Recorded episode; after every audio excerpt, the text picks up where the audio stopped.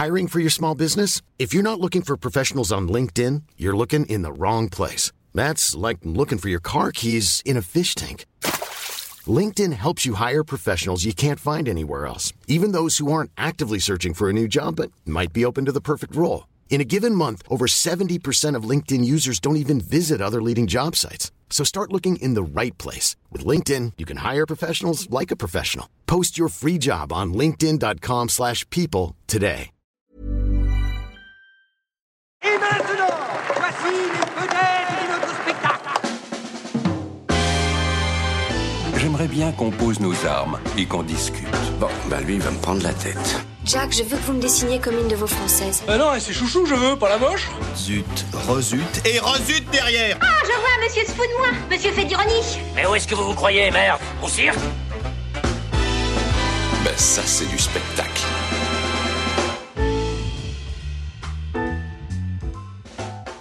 Vous aimez le cinéma, nous non plus. Bonjour, bonsoir à toutes et à tous. Elle a été belle cette année deux mille vingt-trois de cinéma, elle a été belle.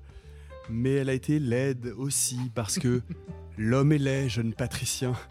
C'est un autre sujet. Oui, je recycle mes lancements d'une année sur l'autre, et si ouais. vous trouvez quelque chose à y redire, c'est parce que vous êtes laid vous aussi. Oh, qu'on est moche. Si nous avons été doux et gentils la semaine dernière, oubliez tout. Nous allons n'être qu'aigreur, ressentiment, agacement et vilainie. Bref, c'est notre flop dix de l'année. Ça va être joli joli ou pas trop, mais toujours réalisé sans trucage.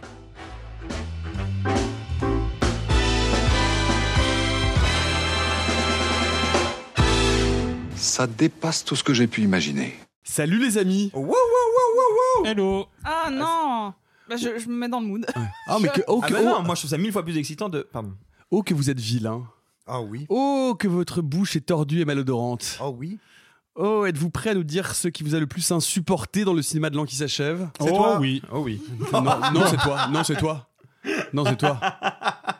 Je rappelle que comme pour les tops, j'ai pris vos flops cinq personnels et grâce à un savant algorithme et un soupçon de langue de vipère et de gouttes de bave de crapaud, j'en ai tiré ce flop dix que je vais égrener sous vos oreilles abasourdies. Je sais pas pourquoi je parle comme ça du tout. Allez, on y va, on rentre dans le dur. Flop dix.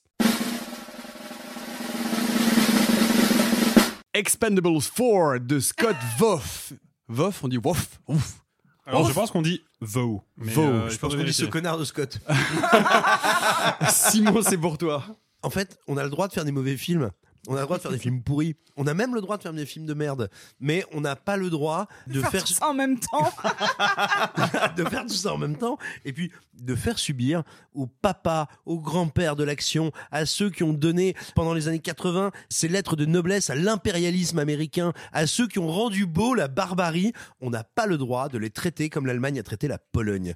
Et véritablement, c'est sale, ça roule sur tout ce qui pourrait être beau. Ça n'a aucun sens, c'est chiant, c'est moche. Oh, c'est terrible. Et ce qui est peut-être le plus triste, c'est de voir Sly, de voir Sylvester Stallone, qui est à l'origine de cette saga. Saga qui se voulait euh, au mi-temps des années deux mille, qui se proposait en fait de dire « Hey, Jason Byrne, c'est fini. On va y aller avec des gros biscottos, des gros muscles à l'ancienne. Et il suffit pas de grand-chose de plus qu'un peu d'huile de coude, d'un gros couteau et euh, de jus de testicule pour détruire un dictateur. » Eh bien, tout cela a disparu parce qu'on est parti dans le fond vert, dans le numérique, dans l'absence totale et de plaisir et de mise en scène, et ça devait être un cinéma de bourrin, et c'est rien.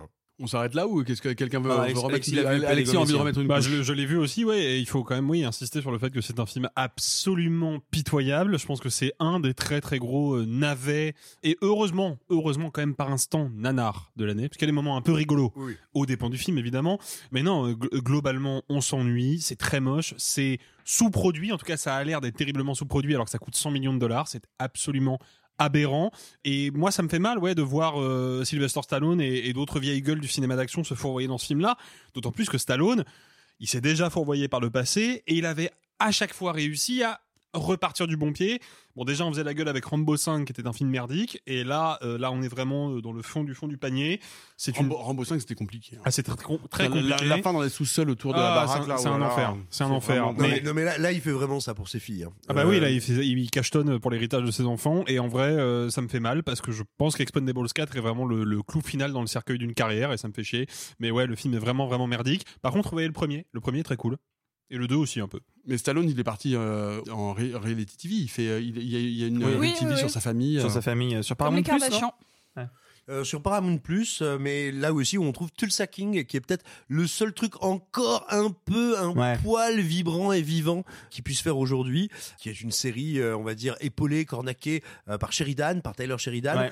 euh, mais on va dire on sent qu'il la pirate un peu. Alors c'est pas génial, c'est pas grandiose, mais il y a un peu de vie là où il y en a plus du tout. Dans mais la question c'est, vous aviez un peu d'espoir sur ce film en vrai ou pas? Non, mais je m'attendais pas à ce que ce soit aussi pourri quoi. Vraiment, ah ouais, c'est, vraiment. c'est ah c'est c'est une catastrophe industrielle comme j'en ai rarement vu quoi. Et nous arrivons à notre flop neuf. Astérix et Obélix, l'Empire du Milieu de Guillaume Canet. Et c'est Alexis qui s'y colle. Ah, Astérix. Parce que toi, tu, tu, l'as, tu l'as mis très très haut hein, dans ton dans ton dans ton flop. Ah, parce que c'est vraiment très très nul. Pardon hein, d'être cohérent avec. Tu l'as la mis qualité en deuxième. Bah oui, et c'est bien mérité. Ouais. C'est bien mérité ah parce ouais. que quand même, il faut il faut bien comprendre l'ampleur du désastre avec Astérix et Obélix, l'Empire du Milieu, c'est que si on le prend comme tel, si on l'isole du reste des films. C'est mauvais, c'est moche, c'est pas drôle, c'est pas rythmé, ça traîne la patte, alors qu'en plus, encore une fois, ça coûte très cher, il y a beaucoup d'acteurs et d'actrices dans ce film, et pour certains qui sont quand même très talentueux, Marion Cotillard, elle a quand même un Oscar de la meilleure actrice, et de manière générale, je trouve qu'elle a une carrière très honorable, Vincent Cassel, il est pas toujours très juste, mais il a quand même eu quelques grands rôles, on a euh, Ramsey, qui est hilarant d'ordinaire, Jonathan Cohen, moi, il me fait plutôt marrer aussi, José Garcia José Garcia de fou. José Garcia qui est le seul vrai bon truc. Ouais, je suis d'accord. Pour reprendre les termes de, de l'article de Criticat, qui était un site quand même assez euh, universitaire, haut placé, qui a évidemment défoncé le film. Et la dernière phrase, c'est vraiment « Et au milieu, une oasis de génie comique, deux points, José Garcia. » Je, bah, je suis d'accord. Je suis d'accord avec ça, mais c'est quand même pas grand-chose pour sauver un film. Mais surtout, là où ça devient fascinant de nullité, c'est que c'est la même chose. Vraiment, conceptuellement, c'est quasiment la même chose que Astérix trois. Le scénario tient pas la route, on n'a aucune idée de mise en scène, on ne sait pas du tout comment on va aborder cet univers, donc qu'est-ce qu'on fait ? On ramène des tonnes d'acteurs et des tonnes d'actrices et des tonnes de caméos, et puis on meuble. Par exemple, Falbala est jouée par Angèle, qui n'est pas une actrice, ça se voit. En vrai, je suis un peu méchant, elle s'en sort pas trop trop mal. Ouais, je suis d'accord. Ah non, le problème, c'est que l'intégralité de ses répliques, il n'y en a pas beaucoup dans le film hein, quand même, mais l'intégralité de ses répliques sont des références aux paroles de ses chansons.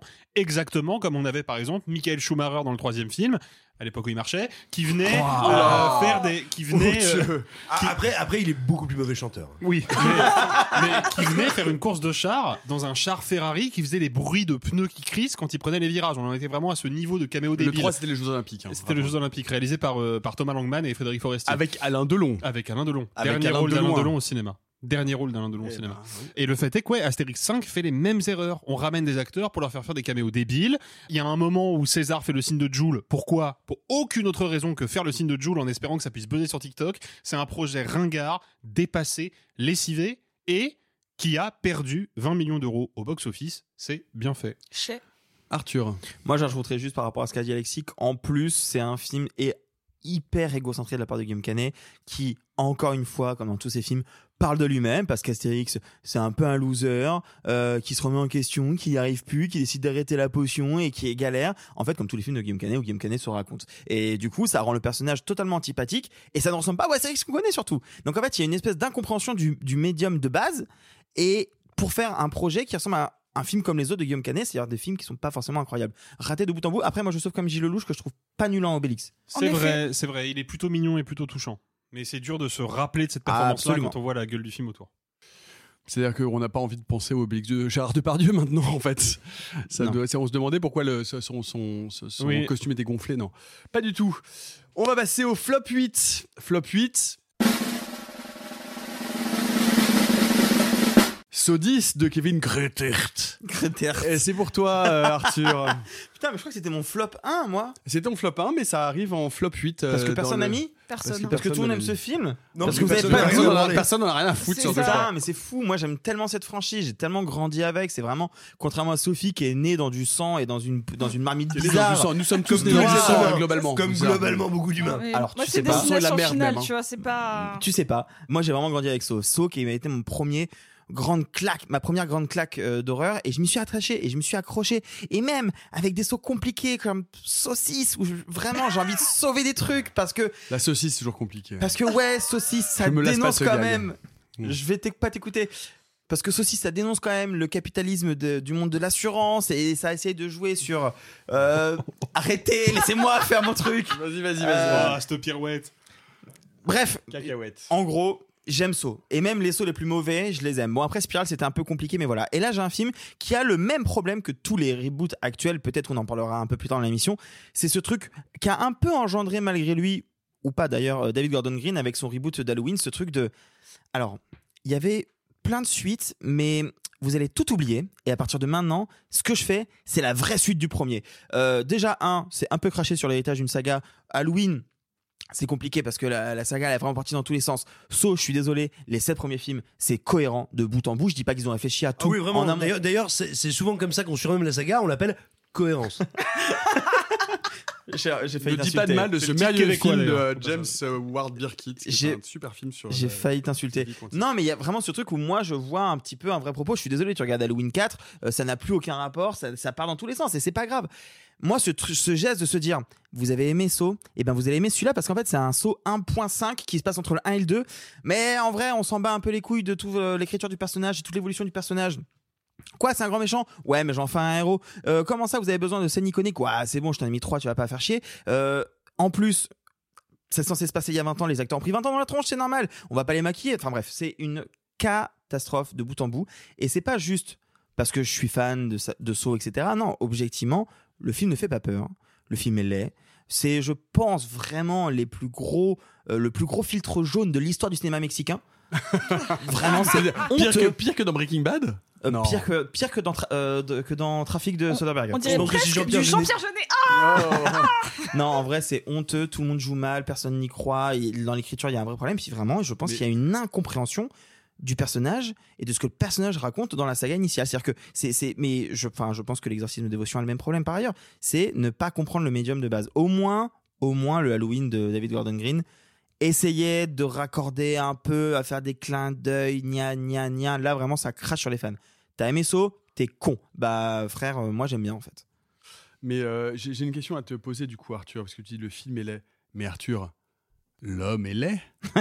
Jeune patricien, l'homme est laid. Ah, qu'on est moche. Ah, pardon. Je, vous aurez la ref, si vous avez la ref, vous me direz que je suis homosexuel et vous aurez raison. Nous allons passer au flop sept. Les trois mousquetaires un et deux de Martin Bourboulon. Et qui... un et deux Et les trois mousquetaires un et deux. Parce que le deux est quand même sorti il y a deux semaines. Ouais, c'est un diptyque. C'est, c'est un diptyque. diptyque. Bah, Alexis, tu mets les deux dedans en tout cas, toi. Bah oui, parce que les deux sont nuls. Donc on euh, et va pas me faire chier à les hiérarchiser euh, l'un dans l'autre. Euh... Non, mais je l'ai dit, j'ai une petite, une petite préférence pour le deux parce que je trouve qu'il a un petit peu plus de panache. Par contre, il est moins bien écrit que le premier, et c'est dommage. Le premier était déjà pas écrit. Euh... non, mais peut-être que ce qu'on peut dire, parce que là, évidemment, c'est, c'est la Gatling, on tire à bout portant et c'est amusant et c'est un défouloir.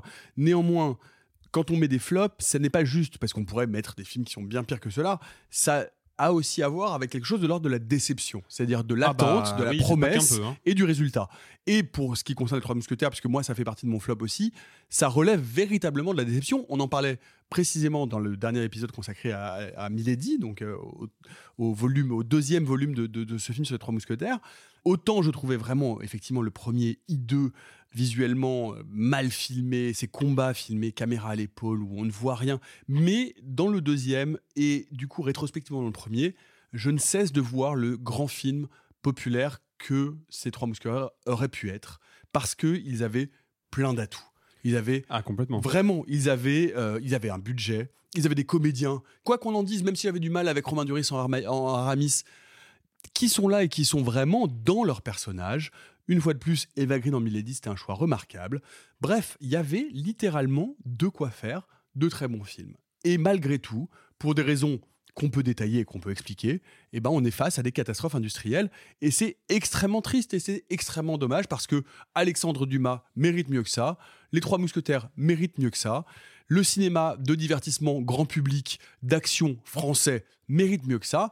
Et c'est vraiment dommage quand on a entre les mains tous les éléments et tous les ingrédients pour faire de bons films populaires, grand public, d'action, de se foirer à ce point-là. Et c'est vraiment pour moi euh, la raison pour laquelle ça fait partie des flops.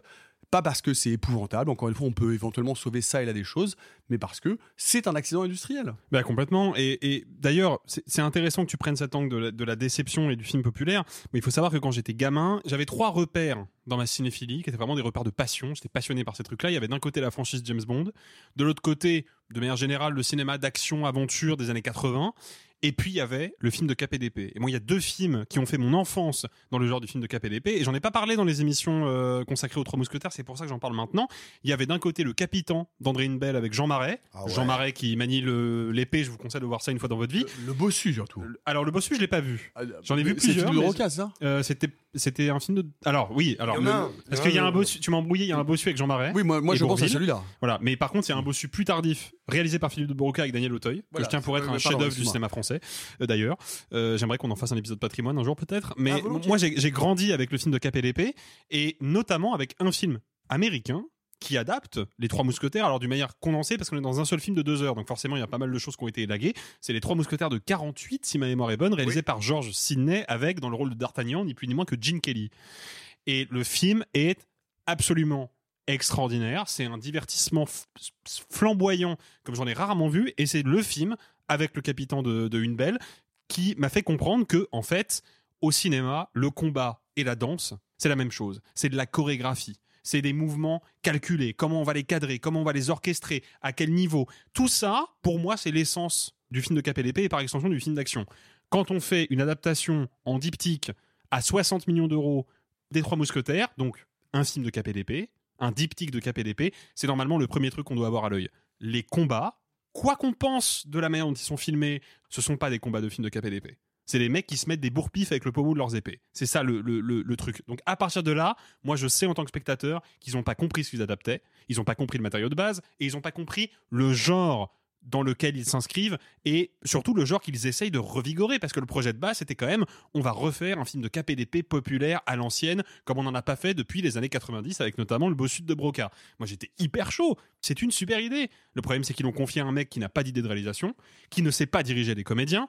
Les scénaristes ne savent absolument pas quoi faire de l'œuvre de Dumas, ni politiquement, ni émotionnellement, et surtout... Ni narrativement, ils, même ni narrativement, narrativement, ils ne savent pas quoi raconter. S- Martin Bourboulon ne sait pas comment on filme des combats à l'épée au cinéma, il ne sait pas faire. Mmh. Donc après, on peut trouver les combats un peu nerveux et un peu sympas. Effectivement, il y a deux trois moments, même si je les trouve globalement mal filmés, il y a deux trois moments où je trouve que c'est quand même ok, non, non. je peux comprendre le punch. Au moins, c'est un peu agressif, c'est un peu viscéral. Ah. C'est mal filmé, mais c'est viscéral. Mais c'est pas des combats de K P D P, quoi. C'est pas comme ça que se Alors, battent les mousquetaires au cinéma. Je suis à la fois très d'accord avec toi parce que ça n'est pas des, ça ne sont pas des combats de K P D P, mais je suis pas d'accord avec toi dans le sens où littéralement, il n'y a pas un seul combat qui soit lisible. Dans le, que... dans le deux, c'est un tout petit peu mieux. Rigoles, les combats au début, dans les, dans les cinq premières minutes, c'est un peu plus, les c'est un peu plus maîtrisé. Les combats sont filmés systématiquement avec une seule idée en tête, c'est de se dire, on Ça, va faire contre, vrai, des oui. faux plans-séquences à l'épaule, qui va, qui, qui, j'imagine, dans l'esprit de Bourboulon, c'est de dire, bah, on est au milieu de l'in- on est au milieu du combat, on est vraiment à l'intérieur, donc on est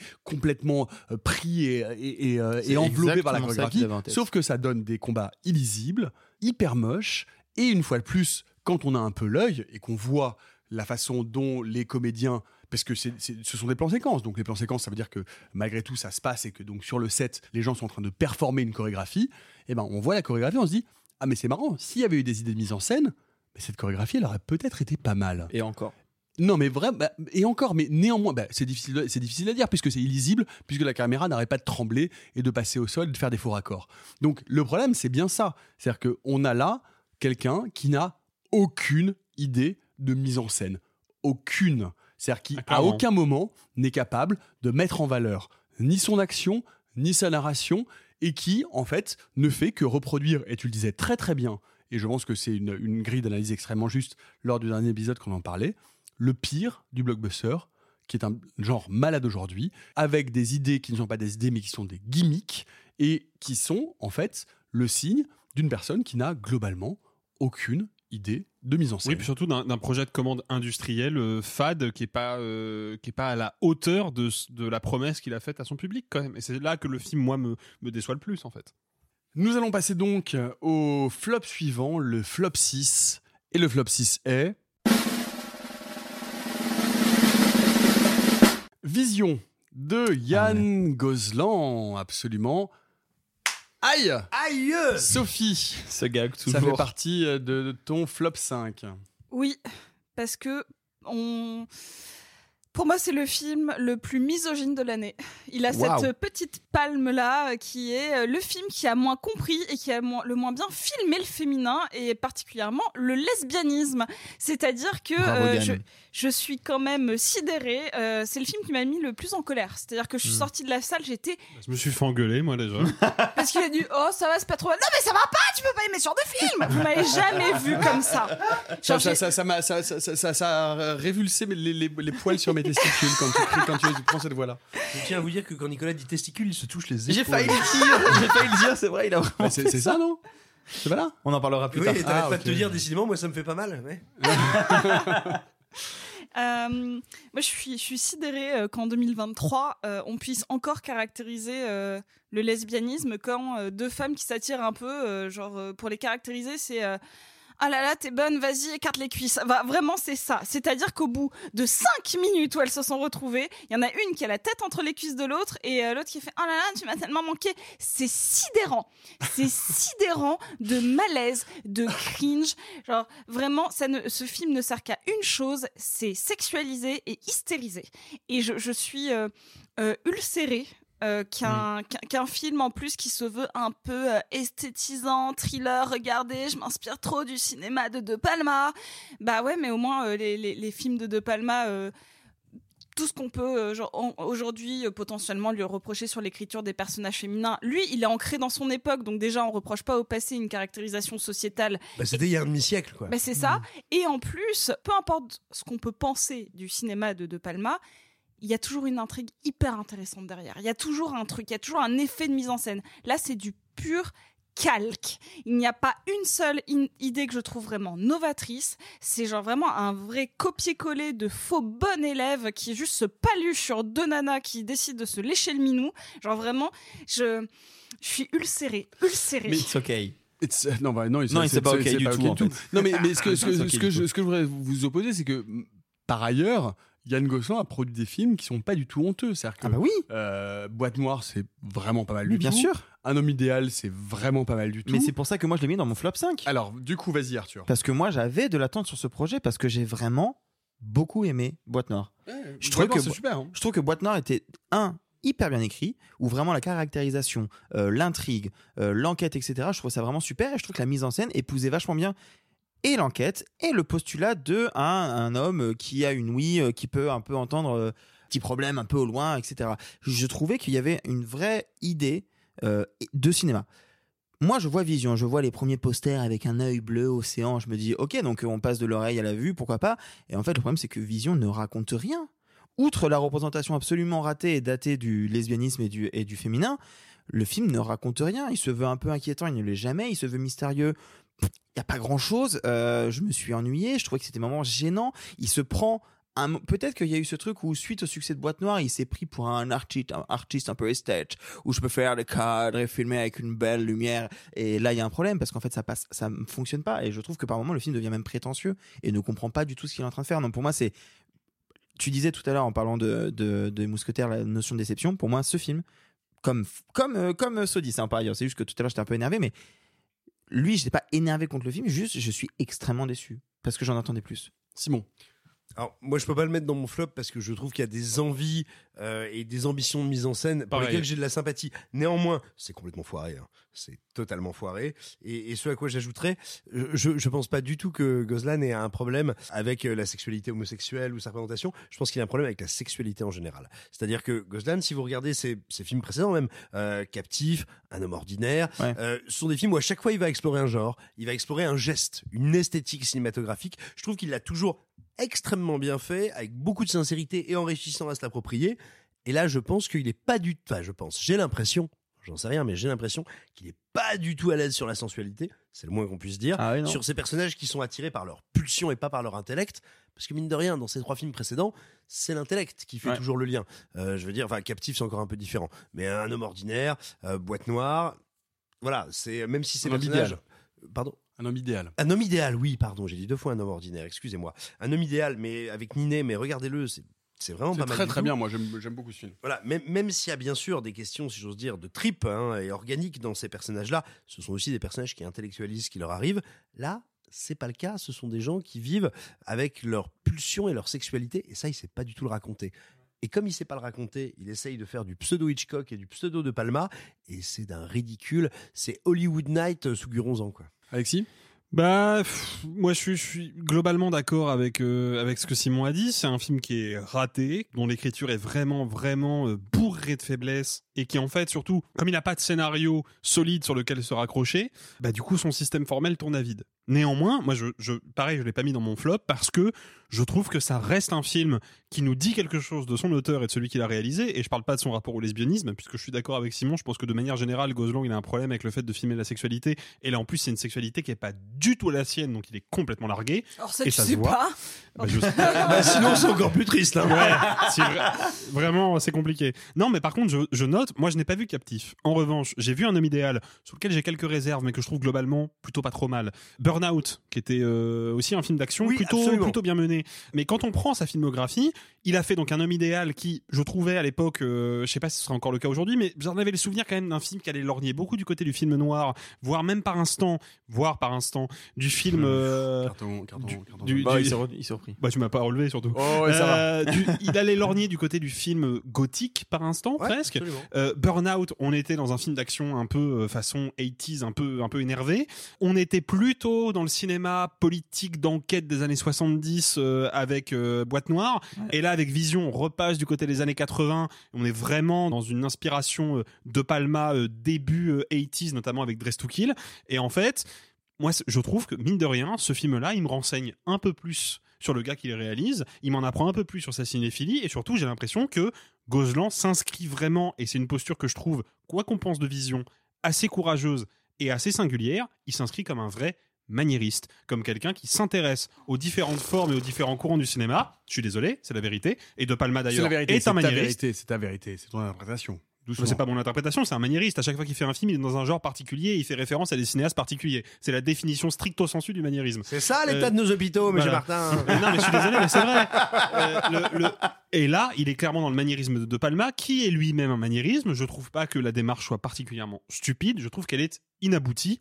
Très inabouti même, et c'est vrai que par moments le film est ridicule, mais je peux pas le jeter au pilori parce que bah il y a quand même cette intention qui m'intéresse de base, et en plus je suis désolé, formellement ça tient quand même plutôt bien la route. Mmh.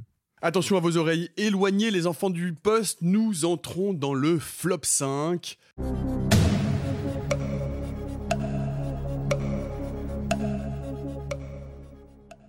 Premier flop cinq, ex aequo.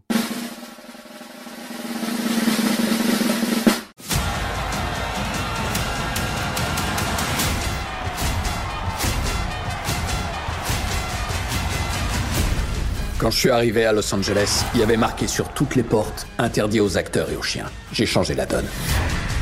Êtes-vous prêts pour quelque chose de nouveau ? Waouh ! Babylone deux, Damien Chazelle. Wow, oui. Là, oh là là, c'est, c'est, c'est top cinq ? Dans le flop cinq, ouais, dans le flop cinq. Même, enfin, moi, moi, je, moi, je suis, moi, je suis pas d'accord, mais enfin, ah bah, Simon, Simon, plus, hein. Simon a pas l'air d'être d'accord, mais enfin, allez-y, exprimez-vous, exprimez-vous, exprimez-vous. Sophie, toi, tu as l'air d'être ah non, vraiment j'ai ravie. De, j'ai envie de laisser la, la parole à Alexis d'abord, vu que j'ai commencé sur Vision et que je préfère calmer mes nerfs d'abord. Alors, Alexis, Alexis, c'est, c'est dans ton flop cinq, hein. Ah ouais, ouais. Ah, je, je, vraiment, je, encore aujourd'hui, alors que pourtant le film est sorti. C'est ton, hier, c'est ton flop quatre, exactement. C'est mon flop quatre, tout à fait, euh, parce qu'il y avait quand même des trucs pires que ça euh, sortis cette année, bah Astérix dont on a déjà parlé. Non, moi je, j'ai en fait j'ai, j'ai bizarrement jamais été trop un hater de Damien Chazelle, alors qu'il y a pas mal de trucs qui m'énervent dans son cinéma, mais je trouvais toujours matière à me raccrocher, quoi. Je trouvais que Whiplash était quand même un gros film de droitard conservateur, mais il y avait des trucs intéressants quand même à sauver dans la mise en scène et notamment dans le tempo du montage. Il y avait des, des belles choses à sauver. La La Land, c'est pareil. Je suis pas spécialement client du projet global, mais il y avait deux trois trucs dedans qui me plaisaient, et peut-être malgré tout une réflexion sur la déchéance euh, artistique de la comédie musicale que je trouvais pas tout à fait hors propos, même si un peu grossière. Arrête, on va se contredire nous-mêmes. Et je n'ai pas vu First Man. Et je n'ai pas vu First Man, je précise. Le problème avec Babylone, c'est que j'ai l'impression déjà de voir une espèce de, de, de précipité sous cocaïne des écrits de Kenneth Anger sur justement le Hollywood Babylone des années vingt, et ça m'intéresse pas parce que j'ai déjà lu le bouquin et je trouve que c'est pas une très bonne manière d'aborder cette époque-là que de le faire justement sous l'angle de la frénésie, et une frénésie qui se veut communicative. Et moi, dès le début du film, je suis dérangé par ce dispositif-là parce que je comprends pas pourquoi je suis censé participer à cette grande fête-là vu que le film va passer trois heures à m'expliquer pourquoi c'est la décadence et pourquoi Hollywood c'est l'enfer. Oui, mais en fait, t'as commencé ton film avec dix minutes de fête et par ta mise en scène, tu m'as emmené dans cette fête et tu m'as donné envie d'y aller, tu m'as donné envie de danser, tu m'as donné envie de bouger. Donc pourquoi tu me, tu m'inclus dans, dans, dans cet univers-là pour au bout de dix minutes me montrer et me répéter, me régurgiter à longueur de séquence pourquoi cet univers il est puant, pourquoi Hollywood c'est vraiment dirigé par des gens malsains alors que ils ont entre les mains le plus bel objet du monde, qu'est sa Pellorio, le cinéma. Ouais, bon, alors les films qui brassent des grandes idées comme ça, moi déjà ça m'emmerde, mais quand en plus ça le fait toujours au même tempo, c'est-à-dire un tempo assourdissant du début à la fin, c'est un film qui m'a vraiment donné la migraine et je vous jure que c'est pas comme une connerie. Une bonne chanson, je suis sorti de, de la salle Sébastien. Avec la migraine. T'as pas vu le dernier, m'a agressé. T'as pas vu le dernier Transformers en quatre D X? Mais non, parce que je regarde pas ces merdes là en fait. Euh, mais le fait est que. T'as pas réagi à ce que j'ai dit. De quoi? J'ai dit ça donne la migraine comme une bonne chanson de Patrick Sébastien. Euh, oui, oui, oui, parce que la bande originale ressemble un peu au Petit Bonhomme en Mousse. Voilà. C'est une... c'est... Non, c'est vrai, c'est pas une vanne. Ce n'est pas, ce n'est pas une exagération. Ce n'est pas une exagération. Plus précisément, ça ressemble à la Fiesta d'un point de vue harmonique. Bref, peu importe. Non, mais le fait est en fait que moi, c'est vraiment un film que j'aime pas. C'est un film, je n'aime pas ce qu'il me dit. Euh, du, du cinéma, je n'aime pas la manière qu'il a de me le dire, c'est-à-dire j'aime pas les films qui me gueulent dessus pour faire rentrer une idée somme toute assez basique au forceps.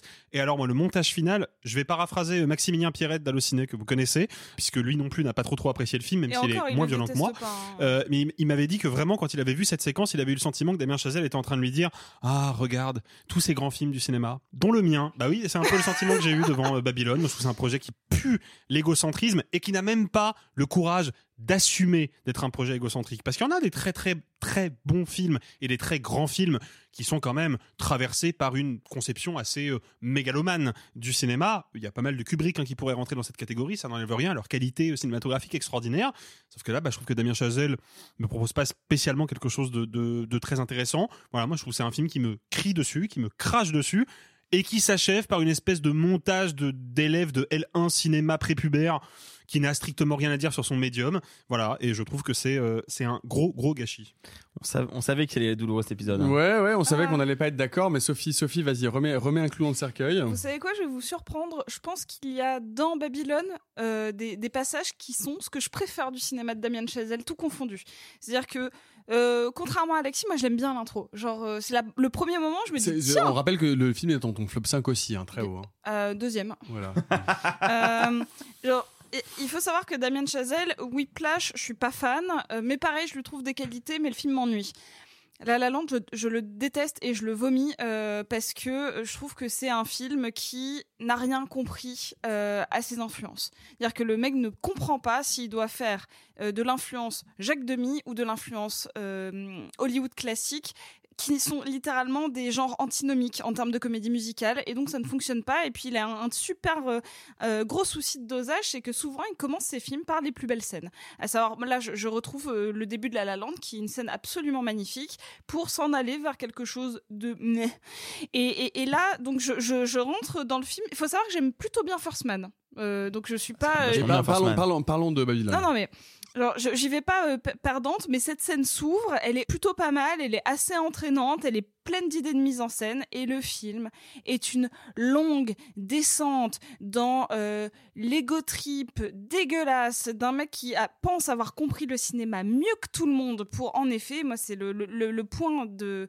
Euh, le, le dernier coup d'épée, c'est ce putain de montage où il ose quand même mettre des, des, des morceaux d'Avatar, de ah oui, bah de tous les films non, mais qui de existent, tous les euh... films qui existent, et notamment bien des moments de chantons sous la pluie au cas où on n'est pas compris, les trente-six clins d'œil bien appuyés et parfois même du plagiat à la seconde près pour nous dire que ah bah mon film il se passe un peu en même temps que chantons sous la pluie, et genre je suis en mode Bah oui, non mais c'est bon, n'importe qui qui a vu Chantons sous la pluie a compris que ton euh, tap tap tap sur le micro euh, c'est ah Pierre. Bah genre franchement, tu nous prends pour des débiles incultes. Tu penses que parce que les gens commencent à moins voir Chantons sous la pluie, ton film va le remplacer en fait? C'est ça que t'es en train de nous dire, que tu le mets sur le même plan? Genre c'est honteux d'avoir un égo trip qui pense que genre son film peut s'inclure dans une histoire du cinéma, surtout au moment de sa sortie, aussi haut que euh, toutes les comédies musicales de Stanley Donen et de Vincente Minnelli. Enfin c'est ça qu'il est en train de nous dire. Genre, mais crache-moi plutôt à la gueule, ça ira plus vite, en fait. Alors, ça c'est dit. On a, on a senti que ça avait besoin de sortir, donc on est, on est ravis que vous puissiez l'exprimer à, à ce micro et ne pas avoir à payer une séance de, de, de quatre-vingts euros sur un, sur un divan. Peut-être qu'on, est-ce que vous avez envie de, de, de temporiser un peu ou pas ou bah, de, c'est le principe des flops. C'est, il faut qu'ils flops, expriment on... leur déception. Peut-être que... Arthur... Ouais, ouais, bah, Ar- Non, bah, mais Arthur, est-ce que, est-ce que, est-ce bah, que moi, je suis pas, je suis pas d'accord avec ça. Moi, je trouve que c'est un, c'est un excellent film. Je trouve qu'il a plein de défauts et qu'il est effectivement un peu boursouflé d'ego, mais moi, je, moi, je, moi, j'aime bien le montage de fin. Voilà, je sais que tout le monde le déteste. Moi, je le trouve pas non plus dégueulasse. En fait, tout simplement parce que moi, je le perçois pas du tout comme un geste d'un cinéaste qui me dit je me mets au même niveau que les autres, je me considère au-dessus de la mêlée, je suis meilleur que. Moi, je le vois comme un mec qui, euh, qui essaye de critiquer une industrie dans laquelle il fait partie via le prisme de raconter une histoire dans le passé. Enfin, je sais pas, moi j'étais pris dans le truc, je trouvais qu'il faisait plein de choses avec sa mise en scène qui fonctionnait.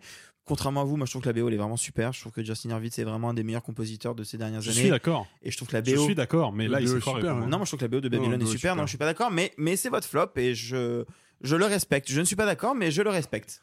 Der ouais. Simuna. Moi j'aimerais dire, c'est bien normal que le film se retrouve dans les flops, c'est naturel, et, euh, et je vais pas du tout aller contre, euh, parce que il faut regarder un, un petit peu les choses. Euh, quel que soit l'art dont on parle, nous là en l'occurrence c'est de cinéma, mais on pourrait discuter euh, encore une fois hein, de macramé, de couture, de peinture, de sculpture. T'as un truc avec le macramé, non ? Ouais. Je sais pas pourquoi le mot m'est revenu il y a pas ah longtemps, ouais, mais pas de chouli, mais non, je sais pas encore où le citer. Il, Maintenant, il, je pense il, beaucoup. Il a un cock-ring en macramé. J'allais dire en patchouli, mais non. oui, euh, en macramé donc. Ouais. Euh, bah, je sais pas, c'est pas moi qui. Niveau odeur, c'est pas la même chose du tout. Hein. Je te confirme. Euh...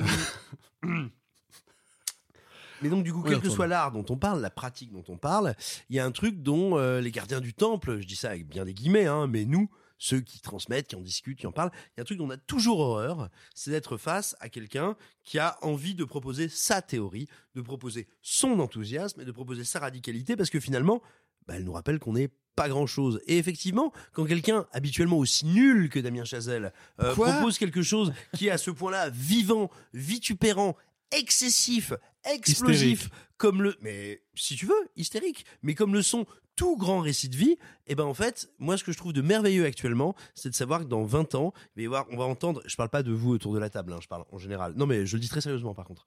Parce que je sais pas du tout... Euh, je veux dire, faut pas du tout mal prendre ce que je vais dire, mais... mais Mais sachez que vous serez là, vous l'aurez entendu ici, tous ces petits retournements de veste qu'on va entendre quand tout le monde va traiter ce film exactement euh, comme euh, comme un certain film de Verhoeven euh, qui se passe notamment dans une piscine. Non, et, et le film est attaqué pour sa vulgarité, pour son hystérie, pour sa folie furieuse.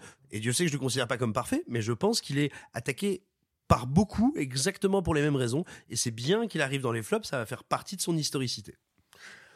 Non, mais enfin. Je... Ouais, alors ouais, si ouais, non, peux, non, non, mais si non, je non, peux, si non, non, si je moi, permets, moi, moi si, je peux, est-ce que oui, je peux vas-y, dire vas-y, un mot, Nico, vas-y, vas-y, vas-y. Je peux dire un mot parce que je, je, je, en fait, en fait, j'essaie de comprendre en vous écoutant d'où vient votre, d'où, d'où vient cette acrimonie contre ce film, parce que je, je, j'ai pas du tout vécu et j'ai pas vu ce film de la même façon. Je n'aime pas beaucoup Damien Chazelle comme vous, je n'aime pas beaucoup Whiplash, je n'aime pas beaucoup La La Land, et par ailleurs, j'ai vu, j'ai vu Babylone euh, avec avec mon compagnon qui est pas du tout un grand cinéphile et qui a passé un excellent moment. Donc déjà, une chose, je constate que ce film fonctionne sur des gens qui viennent juste euh, voir euh, du spectacle. Ensuite, je, je, je, oui, je, je, je, je vois ce que vous pointez, c'est-à-dire que je, je vois l'idée euh, certainement très agaçante de réécrire l'histoire du cinéma en s'incluant dedans, c'est-à-dire ce que, ce que vous définissez comme un égo trip, un égo trip, et cetera.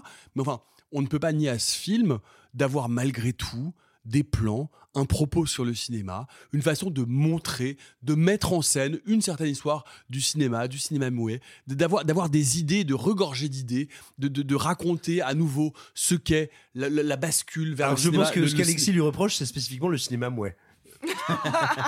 Non mais moi je moi je alors tu veux que je te dise ce que je lui reproche parce que non, non mais, mais voilà je, j'arrête de parler en fait c'est, termine, c'est ça tu voulais Nico, tu voulais que j'arrête c'est Nico. ça tu non, tu, c'est que t'as fait, t'as tu veux dit, plus t'as dit, t'as dit cinéma, cinéma mouais oui je sais que j'ai dit cinéma mouais alors C'est, le, c'est un cinéma Mouais et Chandon. Pas mal. Bref, non, non, mais ce que je veux dire, ce que je veux dire, c'est que p- par rapport à par rapport à votre acrimonie à nouveau, en tout cas par rapport à, à votre ressenti, je, je j'arrive pas à voir ce, à quel point elle se source pour susciter de de de de, de l'antipathie à ce point-là. C'est-à-dire que c'est, c'est un film qui a des défauts, mais néanmoins, moi, je trouve qu'il y a une geste. Il euh, y, y, y a une geste assez, euh, assez vaste, assez englobante de cette, de cette espèce de gigantesque orgie euh, du début, de, de, de cette volonté de, de, de filmer ces plateaux euh, avec encore une fois une, une, une, une mise en scène extrêmement large, incluante, qui, qui, re, qui replace encore une fois le, le, le, cinéma, euh, le cinéma des débuts dans son contexte. Enfin, je sais pas, moi je, je, je, je, je n'arrive pas à avoir d'antipathie pour ce cinéma-là. Je peux lui trouver des défauts, mais je ne, je, je ne peux pas, et je comprends pas, et j'ai du mal à comprendre pourquoi ce film vous met à ce point-là en rogne en fait. Mais c'est leur flop et il faut le respecter. Non mais je peux le respecter, mais je ne comprends pas d'où Alors, vient moi je, cette rogne. Tu veux y aller Sophie ou pas ? euh, Comment je finirais ? Ok, moi c'est, déjà ça tient en, en, deux, euh, en deux, deux questions, enfin deux, en deux éléments. Pour moi déjà, euh, Damien Chazelle a dit plusieurs fois dans des interviews à l'époque de la sortie du film qu'il avait grosso modo conçu Babylone comme, je cite, une déclaration de haine à Hollywood et une déclaration d'amour au cinéma dans le même film. Bon bah déjà, pour moi, l'intégralité du discours du film se résume à cette phrase.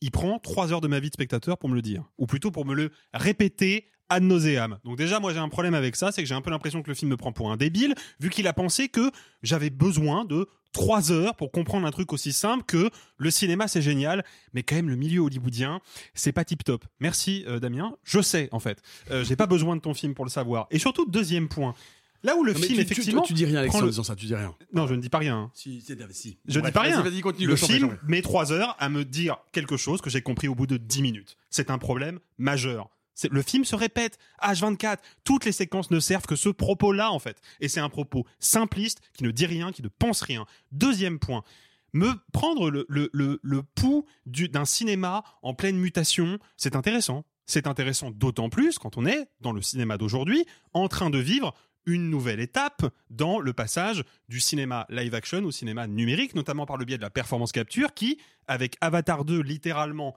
un mois avant Babylone, sorti littéralement un mois avant Babylone, bah, on est en train de vivre à nouveau une étape majeure. Peut-être que dans quelques années, on aura de plus en plus de films tournés en performance capture. Donc on est sur un point de bascule technologique et on est aussi sur un point de bascule systémique et économique avec les blockbusters qui se pètent la gueule, avec le cinéma de super-héros qui n'intéresse plus les gens, avec une sorte de nouvelle âge d'or hégémonique qui est en train de se péter la gueule. Donc moi, sur le papier, je vais voir le film de Damien Chazelle en ayant déjà des réserves, mais en me disant « ce mec-là va peut-être être capable de saisir quelque chose de fort dans son époque. Qu'est-ce qu'il fait ?» Il me répète ce qui était déjà dit dans Chantons sous la pluie à l'époque pour me dire exactement la même chose, à savoir que ah bah, le changement de technologie au cinéma, euh, c'est pas facile, hein. Voilà, c'est tout. C'est un film vain, futile, qui a certainement été créé sur la base de très bonnes idées, très bonnes idées qui n'ont pas été matérialisées dans le film. Et moi, je suis désolé, et je sais que Simon en avait déjà parlé, et je, le, je suis d'accord avec lui sur ce point-là, mais moi, je suis complètement en accord avec l'adage de Paul Schrader, quand on prend trois heures de la vie d'un spectateur pour lui montrer un film, on n'intéresse que ça les vaille, ça ne les vaut pas. Sophie, en, en un mot, parce qu'on va passer au, au flop d'après, on va s'engueuler sur le flop d'après on, aussi. Donc, on, euh... on, on, on parlait euh, d'attente, c'est-à-dire que Damien Chazelle, j'ai plein de choses à lui reprocher, je suis, pas, je, je suis en opposé avec la plupart euh, de ses idées de cinéma. Cependant, je trouve que c'est plutôt un bon filmeur. C'est un mec qui a des idées, c'est un mec qui a un sens euh, de la musicalité. Genre, il l'avait déjà dit dans, dans Whiplash, en fait, qu'il a, il a un vrai sens du tempo. Donc j'attends de lui, de quelqu'un qui a, apparemment euh, a l'air de citer des références euh, qu'en plus on partage, parce qu'on a les, me- on a les mêmes référents avec Damien Chazelle, hein, on partage le même amour pour la comédie musicale. Donc j'espère de quelqu'un de cultivé, en effet qu'il ne tourne pas à vide juste pour être hurlant en fait. Je, je, j'ai besoin, quand tu me fais un film qui est fleuve, qui se déroule sur plusieurs années avec une, c'est un film quasiment choral, et ben ça demande une maîtrise. Euh, bah je suis désolée, mais c'est pas c'est pas pitié, tu vois. Il y a un moment où euh, bah non, c'est raté, c'est raté. C'est raté, c'est raté, c'est raté, Il a piqué, c'est celui-là. raté. On va passer à l'autre flop cinq ex aequo, et ça va piquer aussi un peu.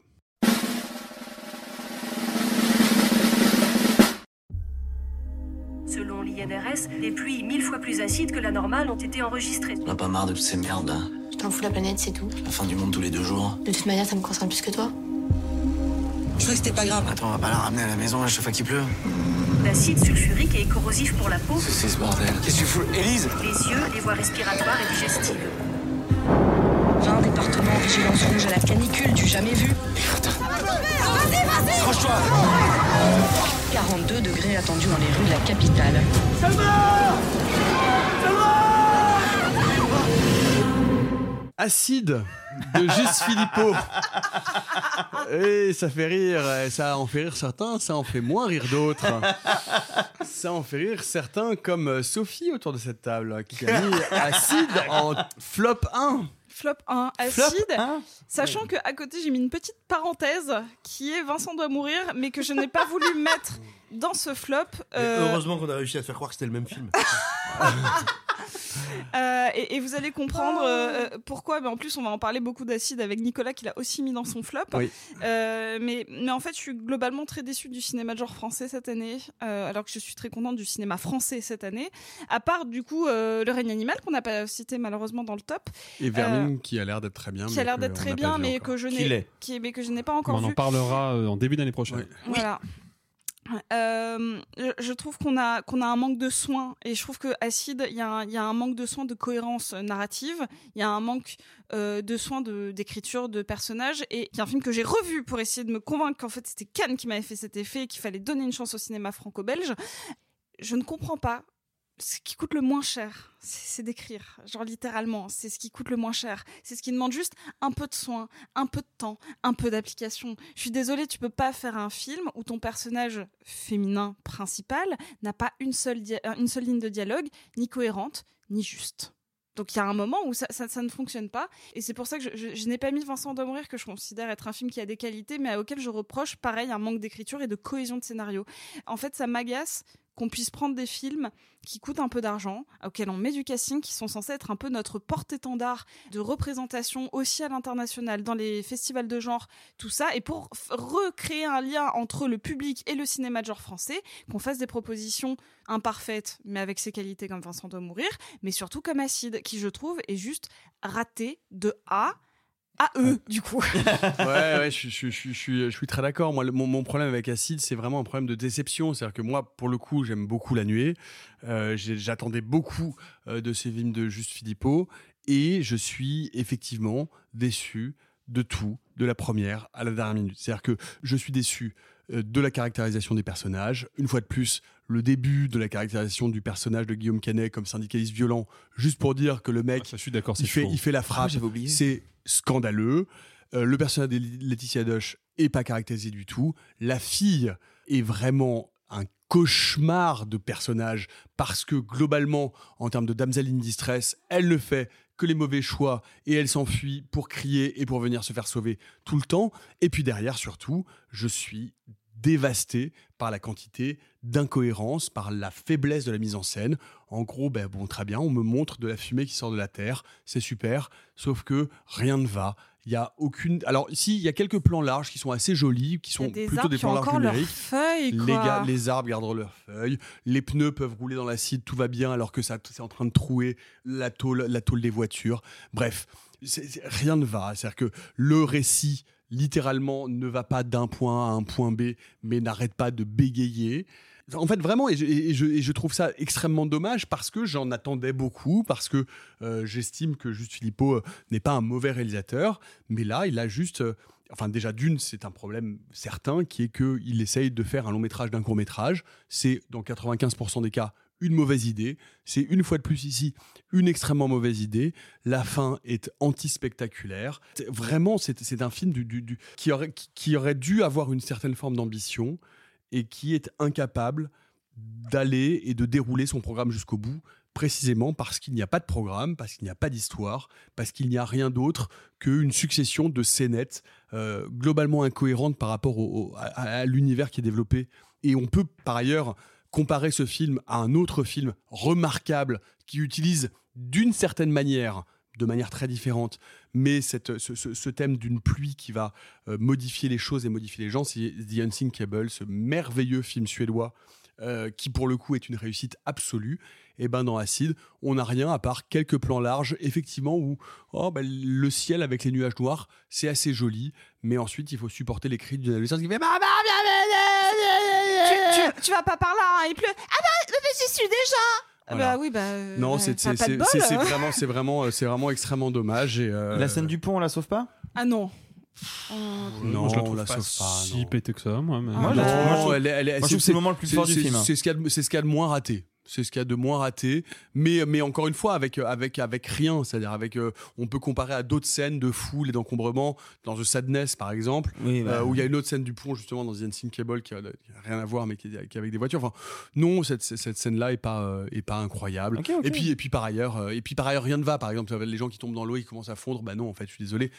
En termes de dilution, c'est pas possible que les rivières soient deviennent acides. Ok, des producteurs d'émissions scientifiques. On dirait. Oui, mais je suis désolé. Non, en fait, le problème, c'est que quand ça marche pas, ça marche pas. En fait, mais mais non, c'est que là, ça marche non, pas. Non, Nicolas, il y a un moment donné, c'est un... Ah non, mais moi, je suis désolé. C'est un problème de cohérence. Oui, à un moment donné, mais tu adores le jour, tu adores le jour d'après, tu adores le jour d'après, dans lequel l'ère glaciaire advient en trois semaines et demie. Donc, tu peux pas vraiment sortir cet argument. Ah non mais non non non non mais, mais le, sur l'angle scientifique alors, alors déjà d'une je n'adore pas le jour d'après. Moi j'adore. Moi je, je, le jour d'après me déplaît pas et j'en ai rien à foutre parce que là effectivement on n'est plus du tout à un niveau où on recherche une forme de cohérence. Mais là non plus. Ah, ah bah si, si bien ah sûr si. Que si. Ah bah non, ah bah le cyclo ça te fait des trous dans le dos quoi. Mais, mais non mais, mais bien sûr que si. Allez, si en vrai, non, non, non, non, mais le film, c'est, c'est, c'est, mais c'est le pas, film s'ancre dans une volonté de réalisme, une volonté de réalisme qui bah n'est pas oui. du film, c'est du jour d'après. Moi j'ai défendu le film, mais en vrai c'est vrai, il faut le reconnaître. Là ils fondent comme s'ils étaient dans un citrate de bétaïne quoi. Et alors c'est cool. Et genre oh mon dieu, les plans les plus flippants c'est genre j'ai mis des pastilles à fumer dans la boue. Oh waouh. Ouh ouh ouh là là mon dieu, ça fait peur. Ah peut-être de la manière Dieu, que vous avez défoncé le, le flop de Alexis et, euh, et Sophie, on peut laisser la parole à, à, à Simon oh, pour euh, sauver le film. Si bah, veux, non, difficilement pour le sauver parce que moi, pour le coup, j'adore pas le film. Je trouve que c'est une série B efficace parce qu'elle a quelques séquences d'angoisse qui fonctionnent très bien. Mais je vous rejoins. Je vais te reprendre tellement mot pour mot sur un prochain film. Oh yeah. Bah écoute, je, je, j'ai envie de te dire à tes risques et périls, mais. À tes risques et périls. Mais, mais, mais si tu veux, voilà, je vais pas, je peux pas sauver le film. Je trouve que c'est un film qui est divertissant et qui a quelques bricoles qui fonctionnent, mais évidemment mmh, qui est arrête. très mal écrit et, et qui a des personnages qui ne fonctionnent très pas. Mal interprété. Mais encore une fois, on avait bien est... aimé le film, on l'avait bien défendu au micro. Dit, il est spectaculaire et il me divertit. Mais, mais tu vois, j'ai pas envie de le sauver. Ouais, c'est pas, c'est pas bon. Si tu veux, contrairement à un certain film qui fait vachement mieux que Chantons sous la pluie et qui je pense est détesté et qui je pense est détesté de par cette transgression suprême. Ah ouais, ça, c'est là, ça n'a rien à voir. Calme-toi. Ça c'est gratos. Respire. Tu trolles pour rien. Allez, respire, allez, Sophie. Allez, respire. Allez, on passe au flop quatre. On passe au flop quatre et on passe au flop quatre.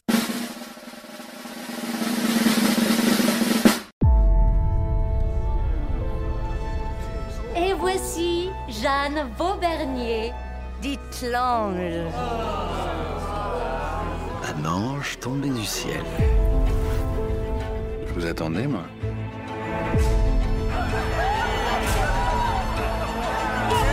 Je t'aime.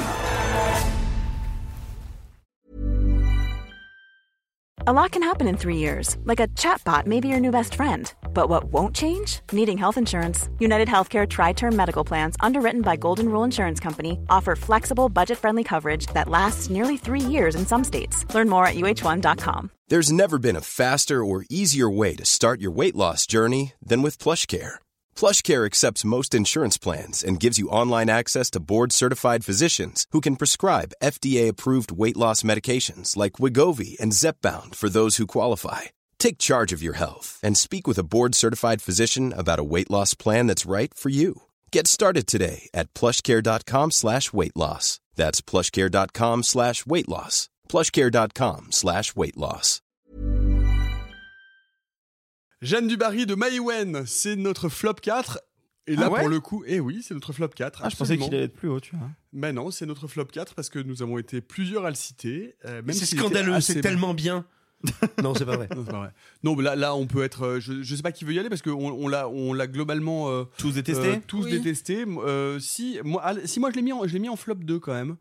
Euh, je l'ai mis en flop moi, mis deux. En toi, tu mets en flop cinq. Ah ouais. Euh, Simon l'a mis en flop cinq. Alors, Alors euh... anecdote, moi, il est pas dans mon flop. Pareil. Et je vous jure que c'est pas une, c'est pas une plaisanterie. J'ai fait mon flop et tout sur la base des films Letterboxd et des notes et tout, tu vois. Et je fais mon flop. Et vraiment, quand je vous vois remplir le document sur Excel, je vois Jeanne Dubarry et j'avais oublié de le mettre sur la Starbucks. Euh... Non, j'avais oublié l'existence du film. Alors, je vous jure que c'est pas une vanne. Pareil, je pour... ne m'en souvenais pas. Je, je vais pas participer c'est au débat. Euh, pourquoi j'ai pas mis Jeanne du Barry, c'est parce que je suis partie de la, de la projo canoise. Ouais. Je, je suis sortie, donc je peux pas juger un film que j'ai vu. Euh... C'est vrai. J'ai, j'ai, oui, j'ai bah, bah, ça dit quelque chose quand même de ton non, rapport ah, au oui. film. Ah oui, non, mais je déteste. Allez-y, mais. Défoncez-le, défoncez-le genre. Profitons-en, on est tous d'accord pour une fois. Allez-y, oui, ça, ça, ça fait une respiration. Non, mais je, non, l'ai, mais je l'ai mis en deux, je peux commencer si bah, vous vas-y, voulez, vas-y, mais. Vas-y. Euh, euh, pff, c'est, enfin, c'est, là, là, j'ai, j'ai l'impression de tirer sur une ambulance, donc c'est un peu, c'est un, c'est un peu délicat. Euh, je suis vraiment euh, atterré que ce film-là ait pu faire l'ouverture du Festival de Cannes. Je suis atterré de ce que ce film dit et de ce que ce film dit dans un contexte politique de réhabilitation d'une personne qui est effectivement une personne problématique. Je suis atterré du rôle de Mai Wen. Je suis atterré de, de, de, de, de, de cette mise en scène classiciste d'un ennui total qui casse totalement avec, malgré tout, un certain talent que Mai Wen avait de mise en scène oui. et, euh, de, et, de, euh, et notamment euh, c'est, c'est, euh, dans, dans plusieurs de ses films de, de, de, de, d'entrer dans ses plans in medias res avec, euh, avec ses caméras multiples. Là on n'a pas ça.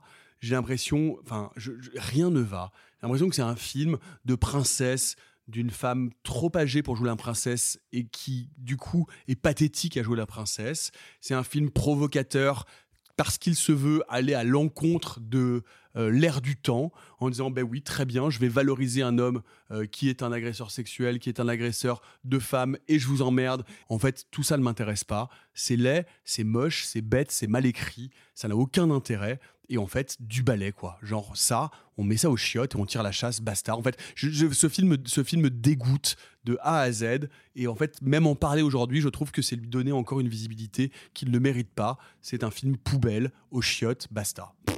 Non mais, non mais vrai, vous voyez ce que je veux dire. En bah fait, c'est un film qui me dégoûte. Toi, en fait, petite, petite, euh, petite aparté par rapport à ce que tu viens de dire, ou peut-être Petit, euh, petit prolongement plutôt. En fait, c'est surtout que je, je pense que, et c'est pas toujours le cas, mais là c'est le cas, c'est un film qui est impossible à décorréler de son contexte de production, bien sûr, en fait, bien sûr. Et de son contexte de distribution. C'est-à-dire que le film ne, ne traite pas en vérité de la relation entre Jeanne du Barry et Louis seize. Le film traite de Johnny Depp. Et se sert... Euh, Louis quinze, Louis quinze. Euh, Louis quinze, pardon, excuse-moi. Le film se... se non, Johnny Depp. Le film se sert clairement de, de son personnage principal, donc roi de France, pour évoquer... avec euh, force sous-entendue et force métaphore, le, le, la relation qu'on peut avoir avec, avec euh, Johnny Depp, cet, cet homme avec puissant, et avec, voilà, qui est un homme toxique, mais qui est magnifié pour cette toxicité, mais il y a quelque chose que je trouve profondément dérangé. Et si on met tout ça de côté, si on met tout le côté politique de côté, je suis d'accord avec Nicolas, c'est un film académique, poussiéreux, ennuyeux, monté avec un, un, un rythme atone, on s'ennuie à mourir, c'est du mauvais artisanat. En plus d'être un film politiquement très complexe mmh. et très très très indigeste, c'est du mauvais artisanat, quoi. C'est pas du bon cinoche. Moi je l'ai mis dans mon flop exactement pour les mêmes raisons qu'a dit Nico, c'est que moi, Mai Wen n'est pas une cinéaste que je déteste. C'est un être humain avec qui j'ai eu des problèmes, mais c'est pas une cinéaste que je déteste. Je considère Police comme étant un film à peu près réussi et à peu près intéressant et pertinent. Je suis d'accord avec toi. Euh... Pareil. Mon roi me dérange à certains endroits, mais je trouve qu'il y a une force d'écriture et d'interprétation qui m'attrape quand même.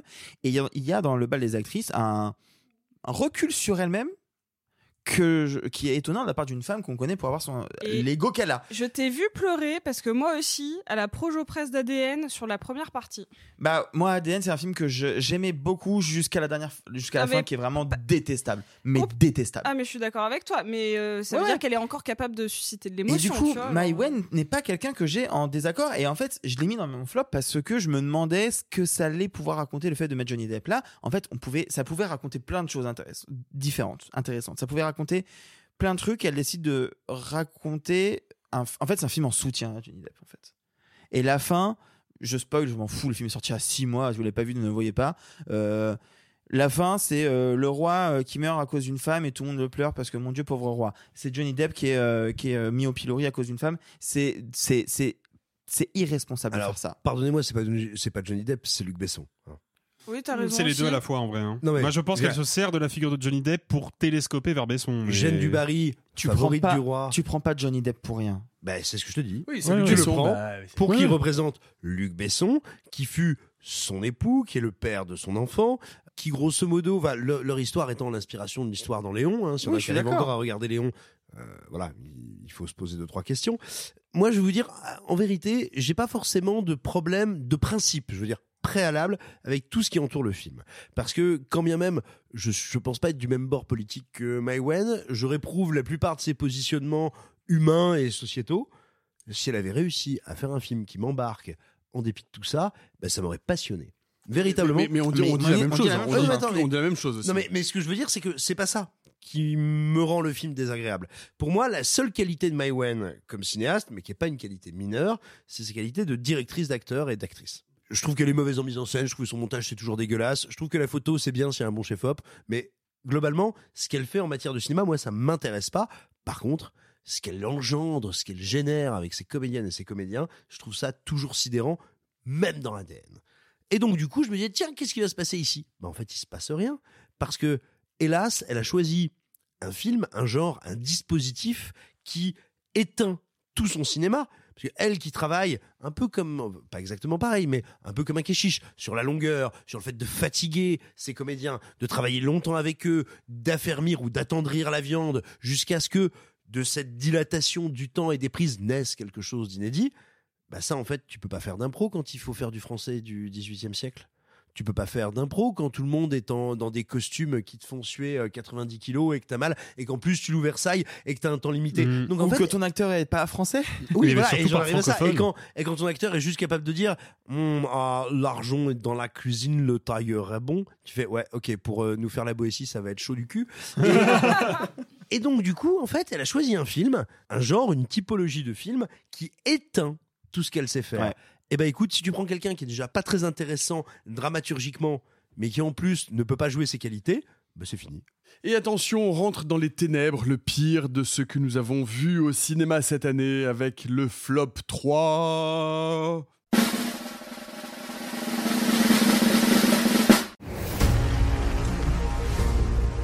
J'ai du mal à imaginer ce que t'as enduré. Je t'aime, petit sage. T'as perdu ta mère et ton père le même jour. Paris ! Appelle les secours ! Vite ! J'ai remonté le temps pour sauver mes parents. Et au final, j'ai complètement détruit l'univers. C'est Flash, Dandy, Muschietti et Flash, Simon, Flash, ah, ah, ah, ah, ah, c'est vraiment pas très bon. Ah, ah. Je je me serais pas attendu à citer euh, de gros blockbusters ou d'énormes comédies ou voilà d'énormes machines nullissimes comme ça, parce que, et on l'a dit en préambule, comme on parle de déception, et comme j'attendais rien de The Flash, euh, a priori ça n'a rien à foutre là. Sauf qu'il me semble que The Flash a une valeur historique. On est quand même l'année où globalement les blockbusters américains se sont tous ou presque cassés la gueule, à part Barbie et Oppenheimer, mais tous les deux étant des, on va dire, des, des identités remarquables dans le domaine du blockbuster, je veux les mettre à part. Les Gardiens trois un peu ? Bah, les Gardiens trois. Ouais, mais c'est pas la même chose. Euh, bah, les Gardiens trois, dis-toi bien que c'est le blockbuster super-héroïque qui a le mieux marché, mais en faisant deux cents ou trois cents millions de dollars de moins qu'attendu. Il a ouais. pas tapé le milliard. Je veux dire que les Gardiens trois ne tapent pas le milliard, surtout dans une année où il a pas de concurrence, c'est étonnant. Mais effectivement, c'est le blockbuster super-héroïque qui a le mieux marché de l'année. Et il ne perdra pas d'argent. Mais il a quand même un petit peu sous-performé. Et surtout, c'est le seul blockbuster américain, à l'heure où nous enregistrons, hein, qui va être rentable. C'est dire comme l'année a été un champ de ruines. Et il me semble que dans ce contexte-là, The Flash est la cristallisation de tout ce qui ne va pas. C'est-à-dire qu'on est sur un film qui coûte, je crois, deux cent soixante-quinze millions de dollars. Oh, et sur ouais, un, ouais. Et sur un bu- film... Budget com compris ? Hors, hors promo. Non. Hors promo. Et donc, ouais, si, si. à deux cent soixante-quinze millions de dollars, t'as pas de comédien, t'as pas de scénario, t'as pas d'effets spéciaux, t'as pas d'idées, t'as, t'as rien. Et ça, c'est quand même... Un questionnement. Bah si, t'as le fan service. Oui, encore. Euh, non, mais... t'as, t'as le fan service, mais, mais, mais un fan dont euh, le papa et la maman sont cousins, voire frères et sœurs, tu vois. T'as un acteur bah, cancel qui met des bébés. C'est ça. T'as un acteur cancel qui met des bébés dans un micro-ondes. Ah bah oui. Ouais. Ok, ah, chef-d'œuvre. Ouais. Et donc top un. Non, mais... Oh putain, oui. C'est bon, je l'ai. Voilà. Je l'ai, je l'ai, je l'ai. Bah, oui. non, mais, non, mais ce que je veux dire, c'est que pour moi, vraiment, le film est un manifeste ouais. de tout ce qui ne va pas. De tout ce qui n'allait pas, hein, soyons optimistes, dans le, le, l'industrie du divertissement euh, américaine, américain, l'industrie du divertissement américain, parce que véritablement, c'est inconcevable qu'un film aussi cher soit défaillant à tous les niveaux. Mmh. Et je dis bien à tous les niveaux. Mais c'est incompréhensible, c'est incroyable. On arrive, on est quand même, attendez, juste pour en terminer, arrivé à un tel niveau que même pendant la promotion du film, on se retrouvait avec le réalisateur disant « Ah non, non, mais c'est fait exprès, c'est un style !» Et avec Nicolas Cage disant « Non, non, moi j'ai pas filmé ça, hein. J'ai pas filmé ça, ça c'est, ça, ça, c'est, ça c'est un ingénieur qui a vomi ça. » Et, et vraiment, The Flash, c'est incompréhensible. Ça n'a pas de sens, sauf à penser que cette industrie, dans sa forme actuelle, euh, l'industrie hollywoodienne, est dans un état de mort cérébrale qu'elle doit se réinventer très vite. Et a priori, c'est ce que nous laissent à penser les derniers scores désastreux de Disney. Oui, je, je, je suis d'accord, parce que je l'ai, je l'ai mis assez haut, je l'ai mis en troisième aussi, parce que, euh, enfin, comme, comme le dit Simon, je ne vais pas répéter ce qu'il vient de dire, mais c'est, c'est, enfin, voir The Flash, c'est faire une expérience des limites.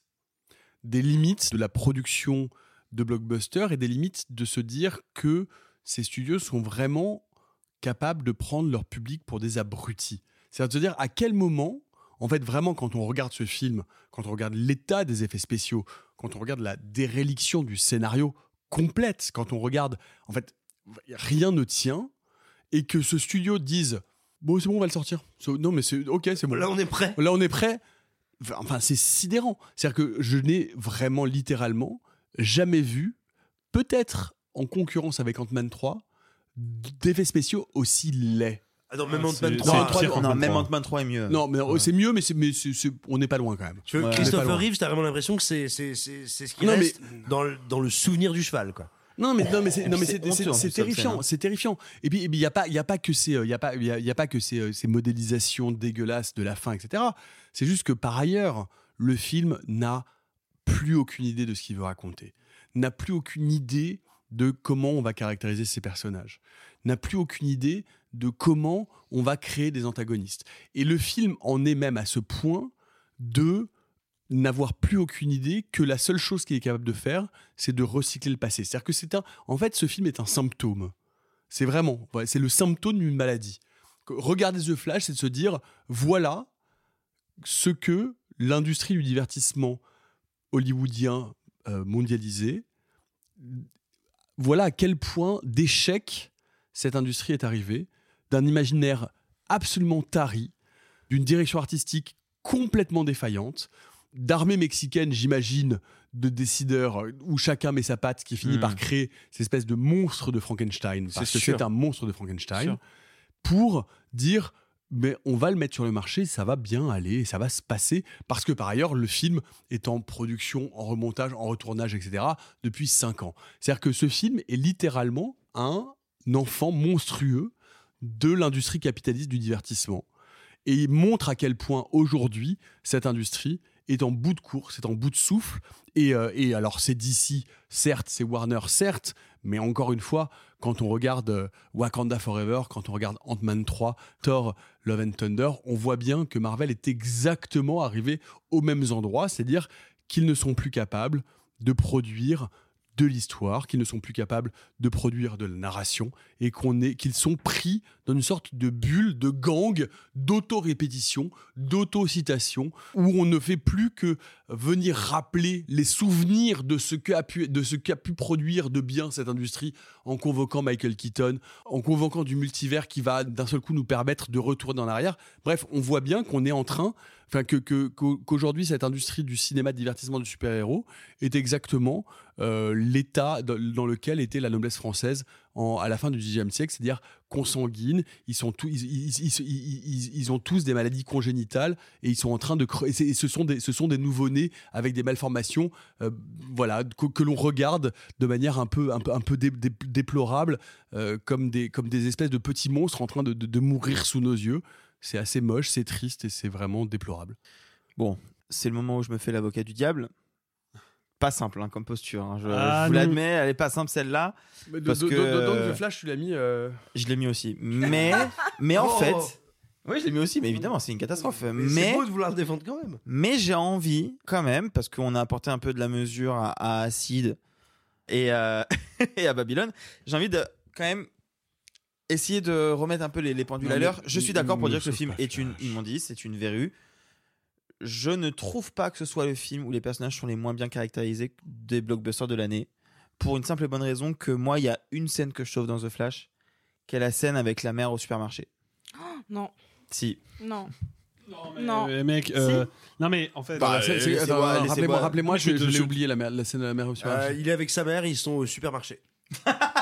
C'est non, ça à peu près tout. Non, c'est, c'est, c'est un flashback. Euh, c'est un ça, flashback. Sa mère est morte ont... et il y a, y a ce truc où il revient dans le passé, il la recroise et il ne le reconnaît pas parce que ah, forcément, oui, oui, elle est morte oui, quand il était jeune. Ah, c'est et il, il, c'est là où tu te dis quand même que. Chiant. Oh, non. Non, mais attendez, j'essaie de me faire l'avocat du diable un peu et d'être un peu de non, mauvaise foi. Non, mais t'inquiète, je comptais être l'avocate du diable sur le film vu que je l'ai pas mis dans mon flop. Et t'aimes bien, toi ? Non, mais euh... non, mais franchement, c'est... Je, je l'ai pas mis, non pas parce que je, je, je n'attendais rien, donc je pouvais pas être déçue, parce que y a, y a, y a... j'ai eu quelques vrais gros fous rires devant le film, on va pas se mentir. Pas volontaire ? Bah non, pas volontaire. Ouais. Mais au moins, je peux pas mais dire que ça... je peux pas dire que ça a été la pire séance de mon année, parce que euh... moi, voir un ralenti avec des bébés numériques qui se font mettre dans des micro-ondes, bah, j'avoue, on n'est pas loin non, d'une moi, forme de moi, génie. C'est, moi, c'est vois, ce qui genre... fait que le film n'est pas dans mon flop aussi. On est raccord là-dessus, Sophie. C'est que pour moi, c'est un, c'est un. Je suis d'accord avec tout ce qu'a relevé Nico bah par oui, ailleurs. C'est, hein. c'est horrible, hein, mais, c'est un de ces immondices. Je hein. trouve que c'est un nanar absolument délicieux, quoi. C'est-à-dire que moi, je me tape des barres devant ce film, mais j'ai vraiment l'impression d'assister à, à l'effondrement du Colosse de Rhodes pour c'est mon ça, plus ouais. grand plaisir, quoi. C'est-à-dire que je vois que rien ne fonctionne, rien, rien ne marche. Les personnages, ça marche pas. Les effets spéciaux, c'est immonde. La narration, c'est le bordel. Michael Keaton, il est en A V C tout le long du film. C'est une catastrophe. La scène de combat finale a lieu sur un décor numérique. C'est vraiment une map de mode créatif Minecraft. À l'infini, il y a rien, rien qui est modélisé. Genre, c'est censé être un désert. Même, même, y a même, pas même un les trucs rocher, avec Zod, ah, c'est, c'est vraiment. Les trucs avec Zod. D'ailleurs, Michael Shannon a confié en interview qu'il n'avait pas du tout tourné oui. sur le film. Hein. Il a fait des, des, des euh, il a dit des répliques en performance capture sur fond vert et ils ont incrusté son visage sur un modèle intégralement numérique. C'est vous dire à quel point c'est parti en sucette. Et moi, je trouve que le film est fascinant à regarder, quoi. Et mais c'est, je... ça, mais c'est, c'est, c'est un objet monstrueux. Ouais, mais, mais qui du coup, c'est un monstre, c'est, qui, c'est, c'est dégage mal, une certaine fascination. Et comme, ouais, comme je me suis, et j'ai essayé de mettre dans mon flop des films qui avaient été vraiment une expérience douloureuse euh, ou à minima ennuyeuse, bah je pouvais pas mettre The Flash parce que The Flash, pour le coup, je me suis vraiment marré comme un gamin, quoi. Et euh, c'est un film qui a sa place dans les chroniques de Nanarland pour moi, euh, complètement. C'est, c'est, c'est, c'est aberrant d'arriver à ce niveau-là de, de catastrophe, euh, mais du coup, ça le rend presque fascinant, quoi. On aurait pu parler de Shazam deux, hein, pré- c'est pareil. Hein. Mais celui-là, je l'ai pas vu pour le coup. Ouais, mais c'est, non, c'est, c'est pas la même ambition. C'est pas, c'est, oui, Est-ce c'est, que c'est, je l'ai c'est... vu Je crois ouais, que je l'ai oui, vu. Oui, tu l'as vu. Non, mais j'ai, j'ai comparé Shazam, Shazam deux et The Flash, c'est comme comparer euh, une égratignure et oh, Tchernobyl. C'est... c'est pas le même ouais. niveau, quoi. D'accord. Allez, on passe au flop deux. Il va falloir s'accrocher un peu aux rambardes maintenant.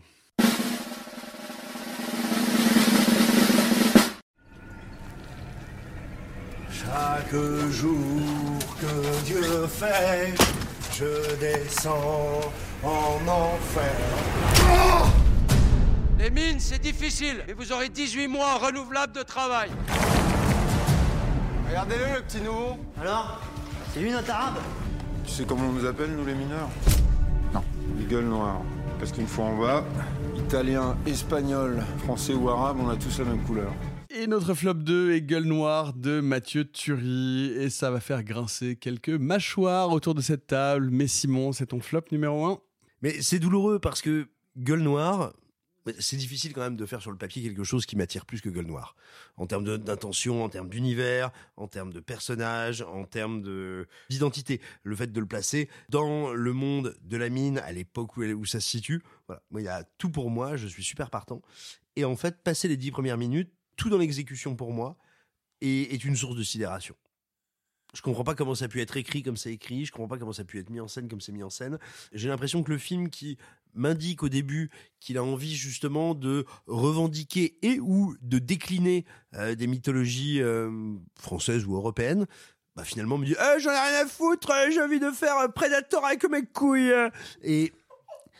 Et vraiment, je, je trouve le film dégueulasse en tout, quoi. Mais euh, j'aimerais, tu vois, j'aurais aimé pour le coup.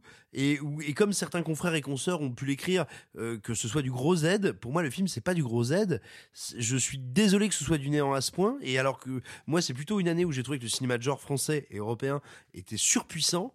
J'ai l'impression de voir euh, euh, les, les débuts un peu euh, un peu morcelés, un peu hésitants, et c'était normal à l'époque, me semble-t-il, des French Frayers. Vraiment, c'est un film qui m'a rendu très malheureux. Mais je l'ai mis en je l'ai mis en top un aussi, donc euh, je vais je vais m'en expliquer. Moi moi ce top un, c'est c'est c'est un top un qui est pas du tout jubilatoire et qui est un peu triste en fait, parce que euh, comme le dit Simon, quoi qu'on en pense, le, le, le cinéma de genre français cette année nous a plutôt gâtés, avec euh, évidemment des imperfections, mais euh, mais là je me retrouve face à un objet que je trouve vraiment raté et, et, et malheureusement euh, raté de bout en bout. Euh, pourquoi ? Parce que, encore une fois, passer les dix quinze premières minutes qui sont euh, assez belles et assez amples, en fait, je, je vais voir... Donc, on parle vraiment de déception, en fait. C'est-à-dire que je ne suis pas en train de dire que c'est le pire film de l'année.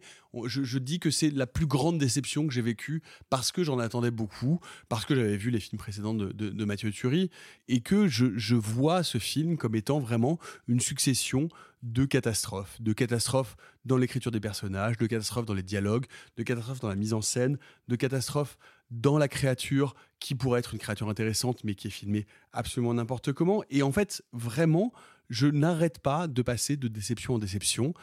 Et vraiment, et je suis vraiment triste que ce film que j'avais tellement envie d'aimer, qui touche à la fois euh, l'histoire sociale, qui va chercher du côté de Lovecraft et qui avait a priori entre les mains tout ce qu'il fallait pour me séduire, et de voir que ce film est malheureusement mal écrit, mal exécuté, et effectivement un, un, un ratage, un ratage complet, un ratage en termes de scénario, avec des avec, avec des problèmes vraiment genre, genre majeurs de cohérence.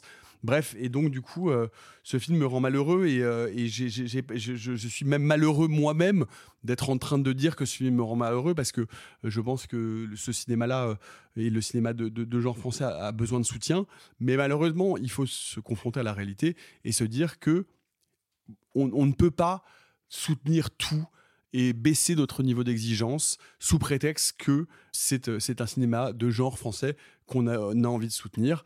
Ce film-là est malheureusement, à mon sens, raté.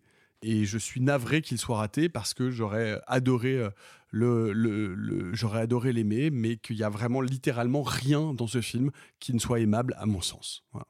C'est un peu dur, mais c'est comme ça. Oh, je vais y aller. Hein, allez. Allez. Non, parce que, mais, mais disons-le pour ceux qui nous écoutent, c'est peut-être le film qui nous divise le plus. Et Quoi dans les tops et dans les flops. Euh, bah, bah, en vrai, ex aequo avec Babylone. C'est ce que je dirais, ex aequo avec Babylone. Ah, ouais, bien vu. Ouais, oui, je vrai. pense. Hein. Ouais, comme je l'ai dit, hein, en ayant mis euh, Acide et un peu Vincent doit mourir dans mon flop, je trouve qu'il y a un vrai souci de, de, de, il y a un vrai souci avec le cinéma de genre français en ce moment, parce qu'il n'a pas d'identité. Ça, c'est un vrai souci. Et pourquoi on lorgne tant euh, du côté des États-Unis, c'est parce que eux, ils ont une pluralité. Je pense qu'on va en reparler sur le film d'après, parce qu'on l'a un peu, on l'a un peu grillé. Il y a une pluralité de genres, il y a une pro- pluralité même de distributeurs. Hein. Maintenant, on sait ce que c'est qu'un film d'horreur et vingt-quatre, on sait ce que ça va impliquer, on sait ce que c'est qu'un film Blumhouse, que ça va impliquer, on sait ce que c'est quand c'est euh, genre une, un dérivé d'un gros studio, genre Warner, genre les Conjuring, genre les Annabelle, nanana. On sait, ça y est, les films de genre ont tous des étiquettes. Sauf qu'en France, ça fait un moment maintenant qu'on se cantonne à faire du cinéma de genre qui lorgne très fort vers le social, qui lorgne très fort vers les Lévétis d'horreur d'une certaine manière, parce que ça se veut très lent, très décorrélé d'une forme d'angoisse, d'une forme de jumpscare, d'une forme de divertissement. De temps en temps, ça marche, hein, encore une fois, je trouve que Le règne animal est très réussi, mais souvent, pour moi, ça patauge parce que ça a le cul entre deux chaises.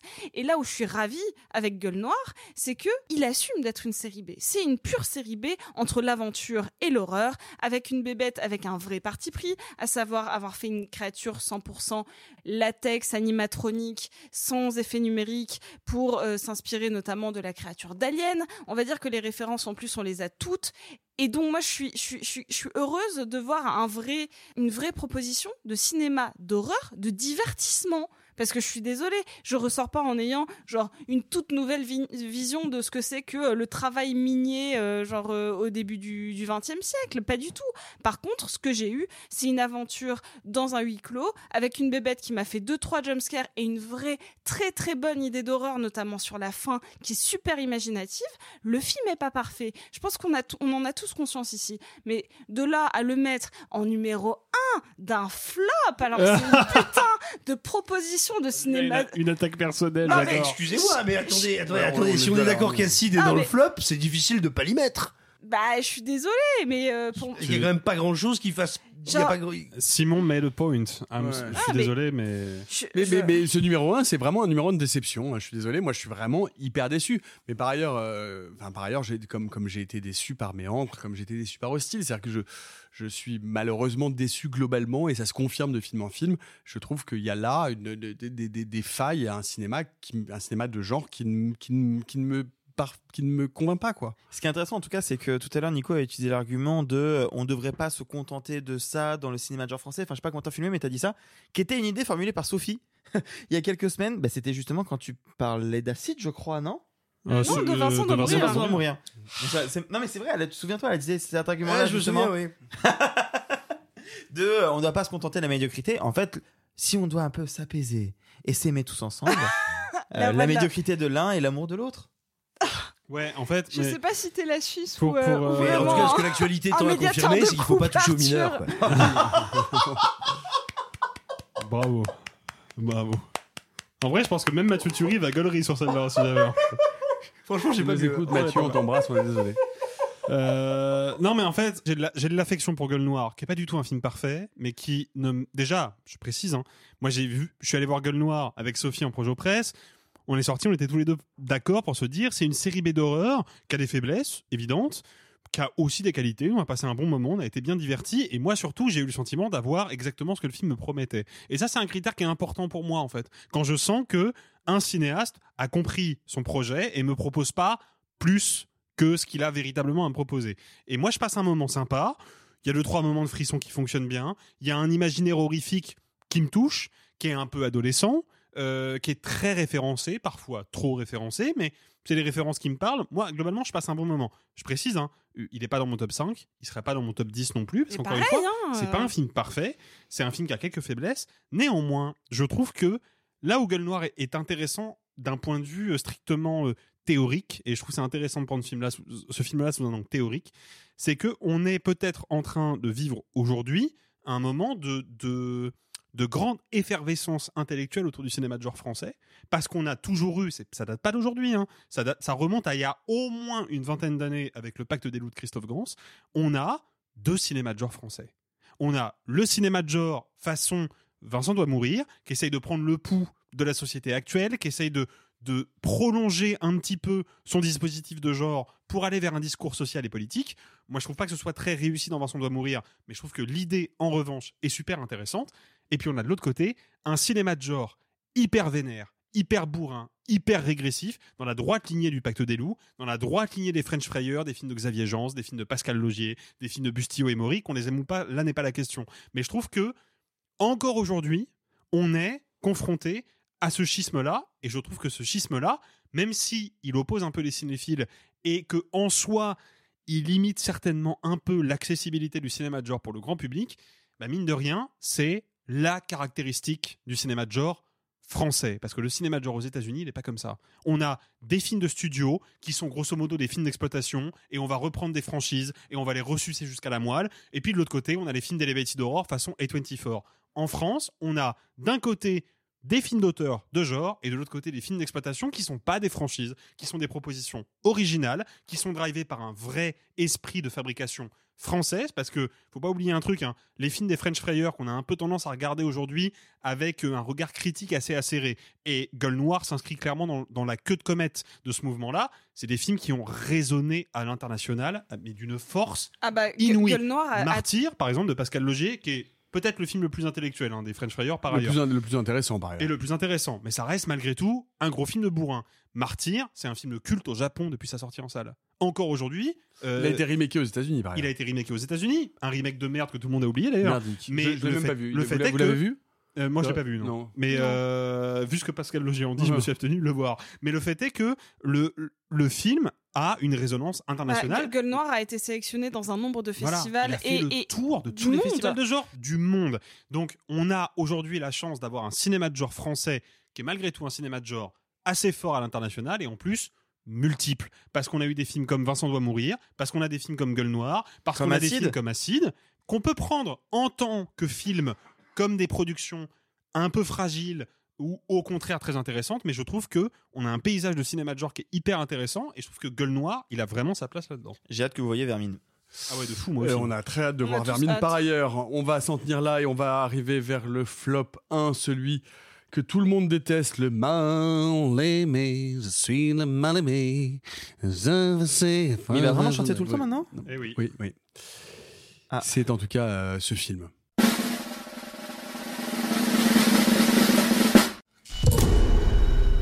Qu'est-ce que t'as dit? J'ai rien dit du tout. Pourtant, je t'ai entendu parler. Hé, hey, mon cœur. Ça va?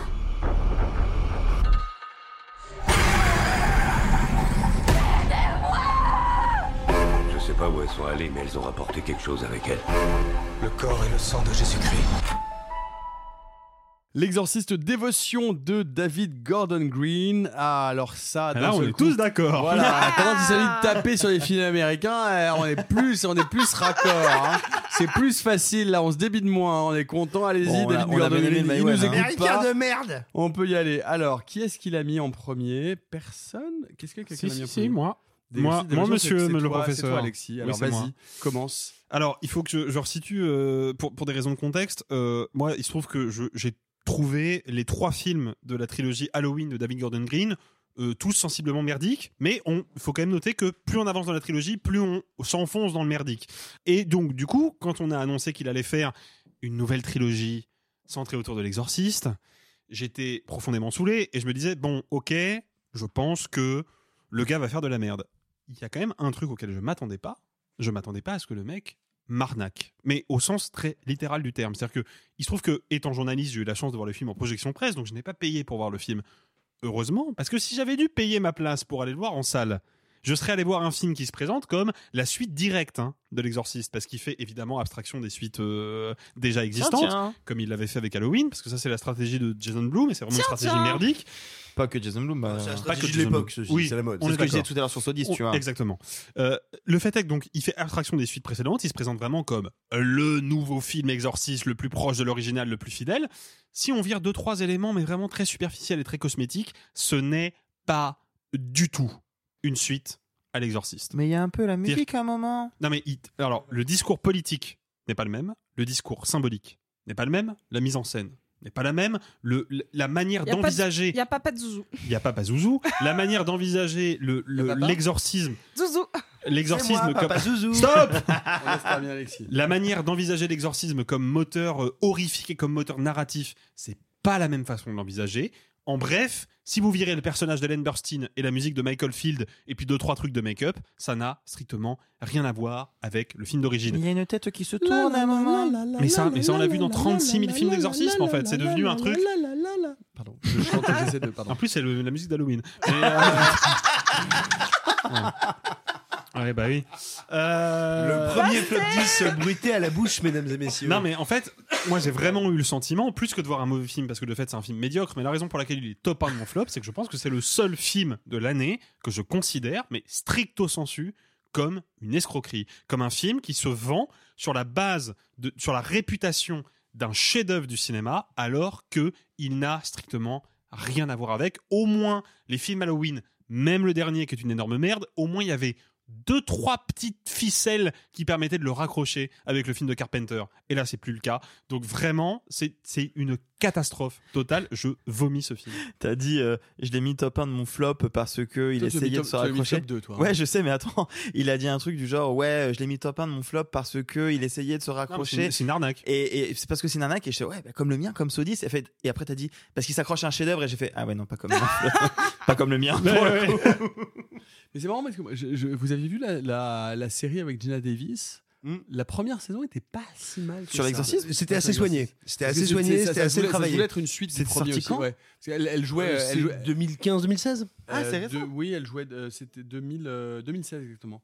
Et elle jouait euh, et, euh, et Gina Davis, Gina Davis jouait, jouait la maman jouait, de famille. Jouait, non non, jouait Regan elle-même qui avait grandi. Arthur. Non mais je vais pas en rajouter des caisses. Effectivement, euh, moi je l'ai mis euh, en deux parce que c'est et pour la même logique que Sodis. L'Exorciste est un film culte que je me suis pris dans la tronche adolescent, qui m'a marqué pendant des années, qui est un film important de l'histoire du cinéma, pas du cinéma d'horreur, un film important de l'histoire du cinéma, et que j'ai compris assez tôt ça.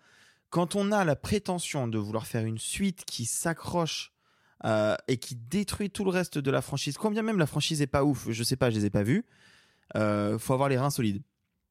Et je considère que c'est peut-être le pire film de David Gordon Green.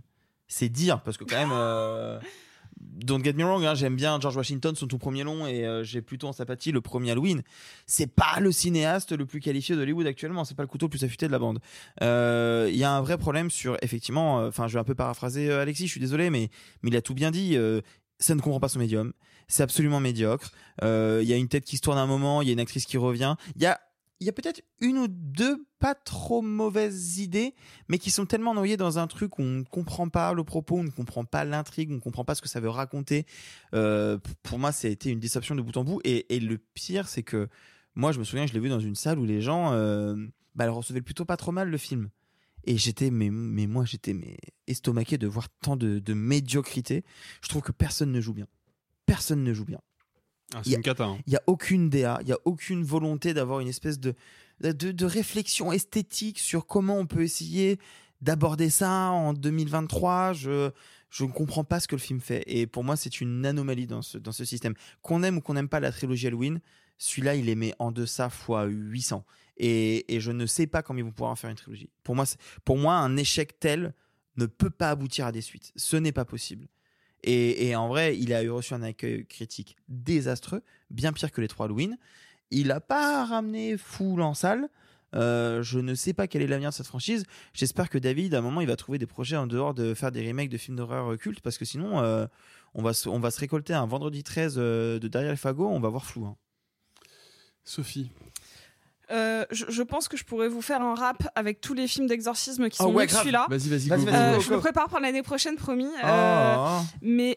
Ah, euh, mais, mais vraiment... Le rite Émilie Rose. Oh. Mais de, déjà, ah, l'exorcisme d'Émilie Rose, c'est mieux, mais je pense que même je le... Quand tu regardes, c'est pas moi qui ai fait ça. Je, je pense que même le rite, c'est mieux.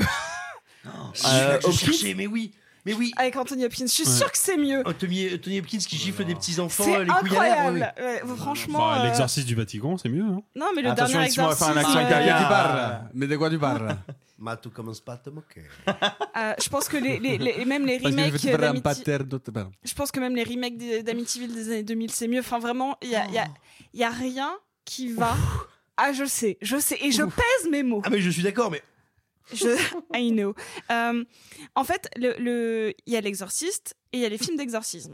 L'exorciste a posé les bases qui a donné tous les films d'exorcisme depuis. Et donc, ça commence à faire un moment. Donc, euh, et, et je trouve que c'est honteux de se dire... Ok, euh, je vais même pas m'inspirer de l'exorciste, mais je vais même pas m'inspirer des dizaines de films d'exorcisme qui ont reposé les bases et qui ont modernisé au fil du temps. Parce qu'on parle souvent des adaptations et de comment une œuvre perdure dans, dans, au travers des époques. Je pense que l'exorciste a plutôt bien perduré parce qu'il a engendré plein de films qui sont plus ou moins, moins bons, mais qui se sont tous inspirés de lui. Et pour la plupart, en tout cas, avec une, au moins une forme d'admiration pour le matériau de base. Lui, il s'inscrit dans la lignée directe, il ne respecte même pas l'œuvre d'origine, et je pense que c'est le seul depuis les années soixante-dix qu'il fait, c'est quand même chaud, quoi. Voilà, genre, c'est tout ce que j'ai à dire. Genre, le film est une énorme merde, il n'y a pas un jumpscare qui marche, c'est réalisé comme n'importe quel Blumhouse de merde, et pourtant, je les ai quasiment tous vus, et je les ai presque tous en affection, sauf celui-là. The Last Exorcism était vraiment très bien. C'était vraiment très peut-être chouette. L'un, l'un, peut-être l'un des meilleurs hein, de cette... Euh... cette vague. Euh, nous, c'était notre flop un, mais ce n'est pas tout. Comme d'habitude, il en reste encore un petit peu. Il reste un peu de fiel à distiller. Nous allons faire un tour de table avec non pas vos mentions honorables, mais vos mentions honteuses. Qui veut commencer ? Ouais, en fait, j'y avais pas pensé, effectivement. Au début, je voulais parler de Robert Rodriguez, mais avec le recul, bon, pff, est-ce que je m'attendais à quelque chose de Robert Rodriguez ? Peut-être pas. Non, moi, j'aimerais citer un documentaire Netflix qui s'appelait The Deepest Breath, oh, euh, parce oh, que... Euh, ça, c'était très chaud. Parce que, ouais.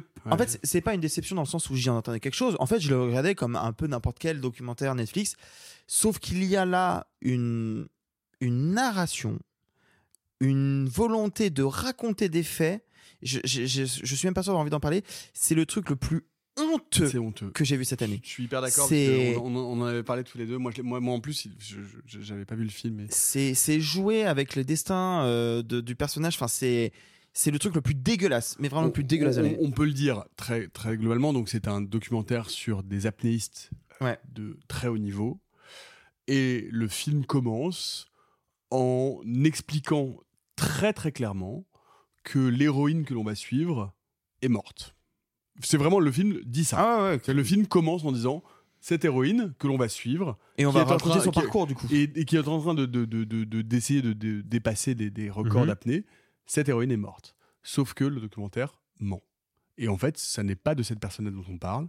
Et donc, le documentaire passe globalement les quatre-vingt-dix pour cent de son temps à vous dire bah, on va vous montrer la vie d'une personne qui est morte, sauf que le film raconte la mort de quelqu'un d'autre. C'est dégueulasse. J'avais, c'est euh... dégueulasse. C'est dégueulasse. Vraiment, c'est, ah non, c'est immonde. C'est intellectuellement euh... insupportable. C'est un, un des rares cours que j'ai eu rattaché au cinéma pendant mon parcours universitaire. C'était quand j'étais à Sciences Po, j'ai eu un moment une espèce de cours sur euh, analyse de documentaires. Et j'avais une prof qui m'expliquait pourquoi euh, certains documentaires sont problématiques et, et même... tout simplement comment le geste de numériser des images qui sont en noir et blanc peut être considéré comme une relecture et comme modifier les faits et peut-être problématique. Et en fait, c'est un truc qui m'est vachement resté sur comment à l'époque il y avait eu ce grand documentaire l'Apocalypse sur France deux, sur la Seconde Guerre mondiale, qui peut être perçu exactement comme une, re- une révision, une relecture, et comment t- il faut toujours aborder le documentaire avec un peu de recul sur ce que le film essaie de raconter. Je vois ce film, c'est l'exemple le plus concret de ce qu'un documentaire ne doit pas être. Ouais, je suis entièrement d'accord avec Arthur. Sophie. Euh, j'ai hésité longtemps, mais je vais vous parler quand même de Club Zéro de J K Hausner qu'on avait vu à Cannes. Euh, je considère que c'est, un, c'est le seul film que je considère dangereux cette année. Euh, promi- pro- premièrement dangereux parce que c'est un film qui va confondre la faiblesse d'esprit et la maladie mentale, et notamment l'anorexie, et, et partir du principe qu'en fait on peut devenir anorexique euh, grâce ou à cause d'un gourou. Je trouve que c'est dangereux parce que c'est une maladie mentale qui se déclare en fait beaucoup plus jeune, et de dire qu'on est plus susceptible, si jamais c'est le point de vue du film, d'être euh, de rentrer dans une secte parce qu'on a une maladie mentale qui s'appelle l'anorexie ou les troubles, enfin les T C A, ben je trouve que pareil, en faire un espèce de sujet de fiction pour voir des gens ravaler leur vomi, je trouve pas ça très intéressant, et en plus c'est filmé littéralement comme un mauvais épisode de Black Mirror. Simon. Moi j'ai envie de dire Tyler Rake deux, parce que des fois, moi j'aime bien une, une promesse, une promesse simple, comme une promesse, c'est bonjour, il y a un monsieur, il a mangé que du poulet et des stéroïdes, il va taper sur des gens. Ça, t'avais bien aimé le un. Ben oui. Et justement, oh, il est cool le fou. Bah, le un il est super cool, et le deux, bah, c'est un monsieur, il a peut-être mangé du poulet et des stéroïdes, mais il tape des gens sur un fond vert, et ces gens c'est des légumes, après on les a repeints pour qu'on ait l'impression que c'était des vrais gens, et, et donc déjà c'est, c'est triste, et en plus de ça il y a quelque chose qui pour moi témoigne bah, du degré de, de, d'intelligence et de vie qui est proche de ce qu'on appelle le coma léguminique euh, de, de ceux qui ont fait le film. C'est que les gars ils se sont dit les deux vidéos, et comme dans les deux vidéos plus, plus les ennemis euh, on avance, plus ils sont gros. Et donc à la fin du film, bah, les ennemis ils font trois fois la taille de Tyler Rake, ils ont des armures, des lance-roquettes, des gros casques, et tu te dis wow, eux ils sont durs à tuer parce que c'est la fin. Bah non, ils tapent dessus, ils tombent. Donc voilà, Tyler Rake c'est euh, comment dire, c'est non, c'est pas bien quoi. Ça m'a rendu triste. Si. Moi je suis quand même, en vrai je suis un peu en colère contre nous parce qu'il y a un film qu'on n'a pas mis dans ce, dans ce flop dix et qui est absolument incontournable des films ratés de cette année. Raté ou déception?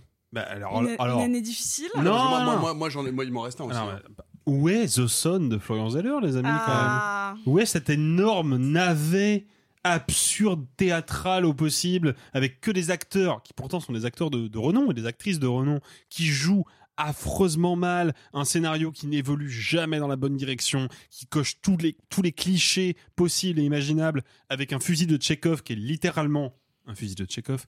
Vraiment, c'est, c'est, je, ce film-là, je, je l'ai, je, j'y ai repensé en dressant ma liste de flops, et je me suis dit, mais comment j'ai Comment c'est possible de se planter la tronche à ce point-là, quoi ? Comment c'est possible que personne ait dit à Florian Zeller, ton film ne ressemble à rien, ne raconte rien, c'est n'importe quoi. Excuse-moi, est-ce que tu as déjà vu les cheveux de Florian Zeller ? euh... Ces cheveux, tu ah. as ces vrais cheveux sur la Je tête. Je les ai ou... vus, moi. Parce que une... normalement, oui. si tu as déjà vu la coiffure de Florian Zeller, tu sais qu'au cinéma, ça va merder. Voilà. Tu sais que ça peut pas bien se passer parce que, au mieux, il les a devant les yeux et c'est foutu. Alors, moi je, moi, je vais terminer. Je pense qu'il y a aussi vraiment un angle mort gigantesque, mais vraiment énorme, dont on n'a pas parlé. C'est ces gens qui font des films qui ne sont pas des films, qui sont vraiment des éructations ou éventuellement Babylone. Des diarrhées. Non, non, non, non. C'est-à-dire que vraiment, qui sont des produits marketing pour essayer de vendre de la diarrhée, de la diarrhée mentale. La bande à Fifi ? Sur... on n'est pas loin sur le nom d'une seule personne qui serait d'un seul coup oh, quelqu'un de bankable. Sentinelle. Sentinelle, évidemment. Oh. Sentinelle, c'est imblairable. Dur, mais de... c'est dégueulasse, c'est Force. moche. C'est J'aurais con. dû ramener mon t-shirt Force, Sentinelle. C'est juste raté. Mais, mais, c'est, mais je suis désolé. C'est raté. Ben oui, ben c'est ra- mais on, on parle des films ratés, ça tombe bien. Ça, ça, tu, tu diras, ça tombe exactement bien parce qu'on parle de films ratés. ça, ça n'est je pas du cinéma. C'est moche, c'est filmé comme un téléfilm, c'est débile, c'est pas drôle, c'est juste à l'honneur de Jonathan Cohen qui vraiment est pathétique de bout oh. en bout. Oh, c'est nul, ça va directement à la poubelle. Moi, c'est mmh. j'ai, ah, j'ai mais le malheure... kiki. Malheureusement, c'est vraiment de, deux heures de mon temps que j'aurais ga... que, que j'aurais aimé gagner, enfin faire autre chose. Je suis malheureux quand je ris. ah ben mais non, je suis désolé parce que mal- malheureusement je ne ris pas en fait Simon à ça. Je, je, je, peux, rire à, je peux rire à ton visage maintenant qui, est, qui a l'air d'être une, une, celui d'une personne constipée, mais je ne vraiment ris pas à Jonathan Cohen du tout. Mais, mais jamais Jonathan, c'est pas vrai. T'as aimé La Flamme? La Flamme m'a va... mais la, la Flamme me fait pas rire pour Jonathan Cohen, La Flamme me fait rire pour tous les autres, pour toutes les, surtout pour ah, les pour les actrices. En vrai, je suis un peu d'accord. Pour Anne parce qu'il est nul. Et, euh, parce que lui, lui en fait est vraiment pas très drôle. Non, vraiment, je, je comprends pas la hype autour de Jonathan Cohen. Le, le mec ne m'amuse pas. Et euh, excusez-moi, je ne suis pas Nicolas Martin. Oup, oup, excusez-moi, c'était une descente de police. okay, pardon. Donc il est pas marrant, mais tu le voles ses vannes. Notez. ben, c'est la preuve que je suis quelqu'un d'extrêmement ouvert. euh, et pas uniquement. pardon. Oh, hop là. Oup, hop, oh là là. Alors. Euh, oh. Une fois qu'on a fait le tour, il me reste quelques petites questions à vous poser, des questions auxquelles vous ne vous attendez évidemment pas, sauf que je vous les ai données tout à l'heure parce que quand on a essayé de le faire tout à l'heure dans la première émission, c'était un ratage énorme. T'étais pas obligé de raconter. Donc Arthur, le prix, je te demande le prix du plus gros ratage émotionnel, le film où tu n'as rien ressenti, le film où tu étais vraiment qu'une forme de pomme de terre. Euh, je sais pas si j'étais une patate, euh, mais je sais que j'aurais aimé ne pas être ce que j'ai été devant ce film, euh, c'est-à-dire que j'aurais aimé être bouleversé, être euh, terrassé. J'aurais aimé ne pas supporter voir ces images. Et en fait, avec le recul, c'est un film qui m'a juste agacé. Et pas pour les bonnes raisons. Euh, j'aurais pu le mettre dans mes flops. Moi, c'est euh, Le Consentement euh, de Vanessa Philo qui raconte une histoire importante et que je trouve ne le fait pas du tout de la bonne manière selon moi. Et j'étais pas une patate. Peut-être que j'aurais préféré être une patate devant ce film. Euh, Sophie, le prix de la Damsel in Distress, la gourdasse stratosphérique de l'année. Eh bah, vous pensez tous que je vais dire Mission Impossible, le dernier. Mmh. Et non ah bah, tant j'en, mieux. J'en ai trouvé un pire. Vas-y. Mon crime de François Ozon. Ah ouais. Ah, gagné. Gagné. Ah, bah oui, gagné. Franchement. Ah, c'était, c'est quand même, c'était quand même super fort de sortir pendant la journée internationale des droits des femmes un film sur une nana qui fait semblant de s'être fait agresser sexuellement et d'avoir tué quelqu'un pour devenir célèbre. Ah bah, il faut reconnaître à François Ozon le goût de la blague. Ah bah, au moins, euh, qu'est-ce qu'on se bidonne ? Franchement, j'en ris encore. Donc euh, franchement, euh, tout, tout le casse fulminant de ce film mérite une, une petite palme pour ça. Voilà. Alexis, le prix Réseau. du plan le plus dégueulasse de Alors, la scène vraiment tournée avec le trou de balle. J'en ai deux, dont un d'un film que j'ai pas vu. alors ça, mais là, je suis obligé de ça, le citer. C'est la critique qu'on aime. De le ça, c'est la, ça c'est la critique qu'on aime. Le, alors non mais je suis sûr que tout le monde va relate à ce que je vais dire. Le plan du sanglier qui traverse une vitre dans la bande-annonce de Chasse gardée de Frédéric Forestier. Voilà, faites ce que vous voulez de ça. C'est le pire plan que j'ai vu cette année, vraiment. Et non seulement c'est le pire plan parce qu'il est visuellement dégueulasse, mais en plus, comme ils ont très très peur qu'on comprenne pas ce qui se passe, au moment où il y a le plan du sanglier qui traverse la vitre, il y a en voix off Hakim Gemini qui fait. Bon, c'est un sanglier, voilà. Donc ça, pour moi, c'est le, le match du must. Et si je dois parler d'un film que j'ai vu, évidemment, la grosse tête qui flotte dans Ant-Man trois restera ah, euh, imbattable bah oui. ah, bah pour oui. cette année. M- Grand M- moment de Modoc, jeune. Modoc, Modoc, c'est vrai que. Ouais. Ouais, ouais. Euh, Simon, le film le plus malhonnête, le plus cynique intellectuellement, le plus dégueulasse, ce serait quoi ? Babylone. Euh, je pense que c'est pas, le, pas loin d'être. Euh, tu forces. Bernadette. Euh, Ça aurait pu, mais non, parce que Bernadette, c'est trop médiocre pour pouvoir me, me, m'agacer. Moi, c'est pas loin d'être Beau is Afraid, qui est vraiment un film. Oh a... non oh oh Arthur et Sophie oh en P L S. Je relate à mort. Ah, mais non, mais Dieu, Dieu sait que c'est un auteur qui me passionne en plus, dont les deux Moi précédents aussi. films m'ont absolument passionné. Mais alors là, j'ai l'impression de voir un type qui a pas fait la paix avec sa maman, qui a pas compris que ça nous intéressait pas beaucoup euh, de le voir se, euh, se bouger le sachet de thé derrière l'auriculaire maternel. et, euh, et là vraiment, j'ai envie de lui dire, écoute, les huit dernières heures du film sont en trop. Merci Simon. On tu sais regarde... quoi, on est réconciliés. Après notre duel sur Babylone, nous voilà réconciliés. Franchement, avec Arthur, on s'est dit on aurait dû le mettre dans notre top juste pour juste les pour faire, faire chier, chier quoi. Ouais, ouais, bah on vous attendait au et tournant. Et joyeux euh... Noël à tous. Ouais. Et m- moi, les amis, si vous voulez alors, poser une question. Alors, vas-y, il faut qu'on trouve une question pour Nico. Euh... Uh-huh. Le prix de quoi ?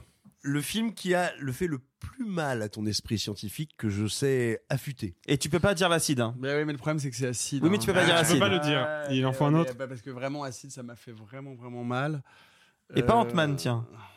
Non, Ant-Man, Ant-Man, ah, j'ai une suggestion, juste... tiens. Vas-y. La tour. Ah, parce que personne non. l'a cité la tour. Non, la tour, ça chie, mais ça la tour aussi. Tu pensais à quoi, Simon ? Oppenheimer. Ah.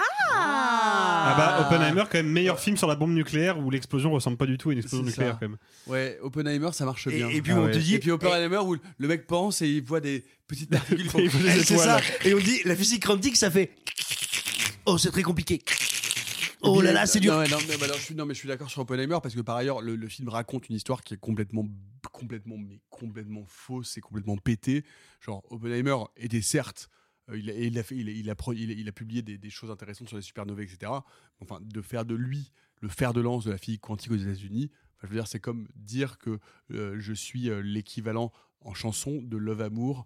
En termes de qualité vocale. Mais c'est oh. un peu le cas. Et je danse, bah... et je danse.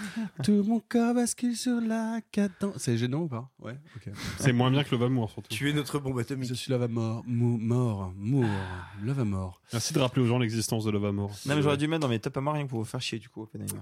Mais merci beaucoup à toutes et à tous. Nous avons été bien vilains, bien méchants. On n'aura pas de cadeau à Noël. En fait, si. Mais en fait, si, parce que nos cadeaux, c'est vous. Oh là là. D'ailleurs, si vous êtes, si vous êtes abonné à Casse Plus, joyeux Noël. Nous sommes le vingt-cinq décembre au moment où vous écoutez cet épisode. Eh bien, si vous n'êtes pas abonné à Casse Plus, joyeux Noël quand même parce qu'on vous aime malgré tout. N'hésitez pas à, à vous abonner. Euh, dites-nous évidemment dans les commentaires sur les réseaux sociaux où nous pouvons discuter quel est votre flop dix, quel est le pire film que vous avez vu de l'année. N'hésitez pas à vous abonner, n'hésitez pas à commenter. En tout cas, nous, on vous aime. Bye les amis. Bonne année et gloire à la gentillesse. Oh, c'est pas humain, les salauds, ils m'ont épuisé. Au quatrième stop, il sera exactement zéro heure treize minutes. Oh la vache, moi je vais être en retard au lycée. Oh, bah dis donc, t'es bien pressé, toi, ce soir. Ceux qui sont encore vivants, profitez-en pour le rester, allez-vous-en. Arrivederci, e buon viaggio. Messieurs, il n'est de bonne société qui ne se quitte. Small details or big surfaces, tight corners or odd shapes, flat, rounded, textured, or tall. Whatever your next project, there's a spray paint pattern that's just right. Because Rust-Oleum's new Custom Spray five in one gives you control with five different spray patterns. So you can tackle nooks, crannies, edges, and curves without worrying about drips, runs, uneven coverage, or anything else. Custom Spray five in one. Only from Rust-Oleum. When you make decisions for your company, you look for the no-brainers. If you have a lot of mailing to do, Stamps dot com is the ultimate no-brainer. Use the Stamps dot com mobile app to mail everything you need to keep your business running with up to eighty-nine percent off U S P S and U P S. Make the same no-brainer decision as over one million other businesses with Stamps dot com. Use code PROGRAM for a special offer. That's stamps dot com, code PROGRAM.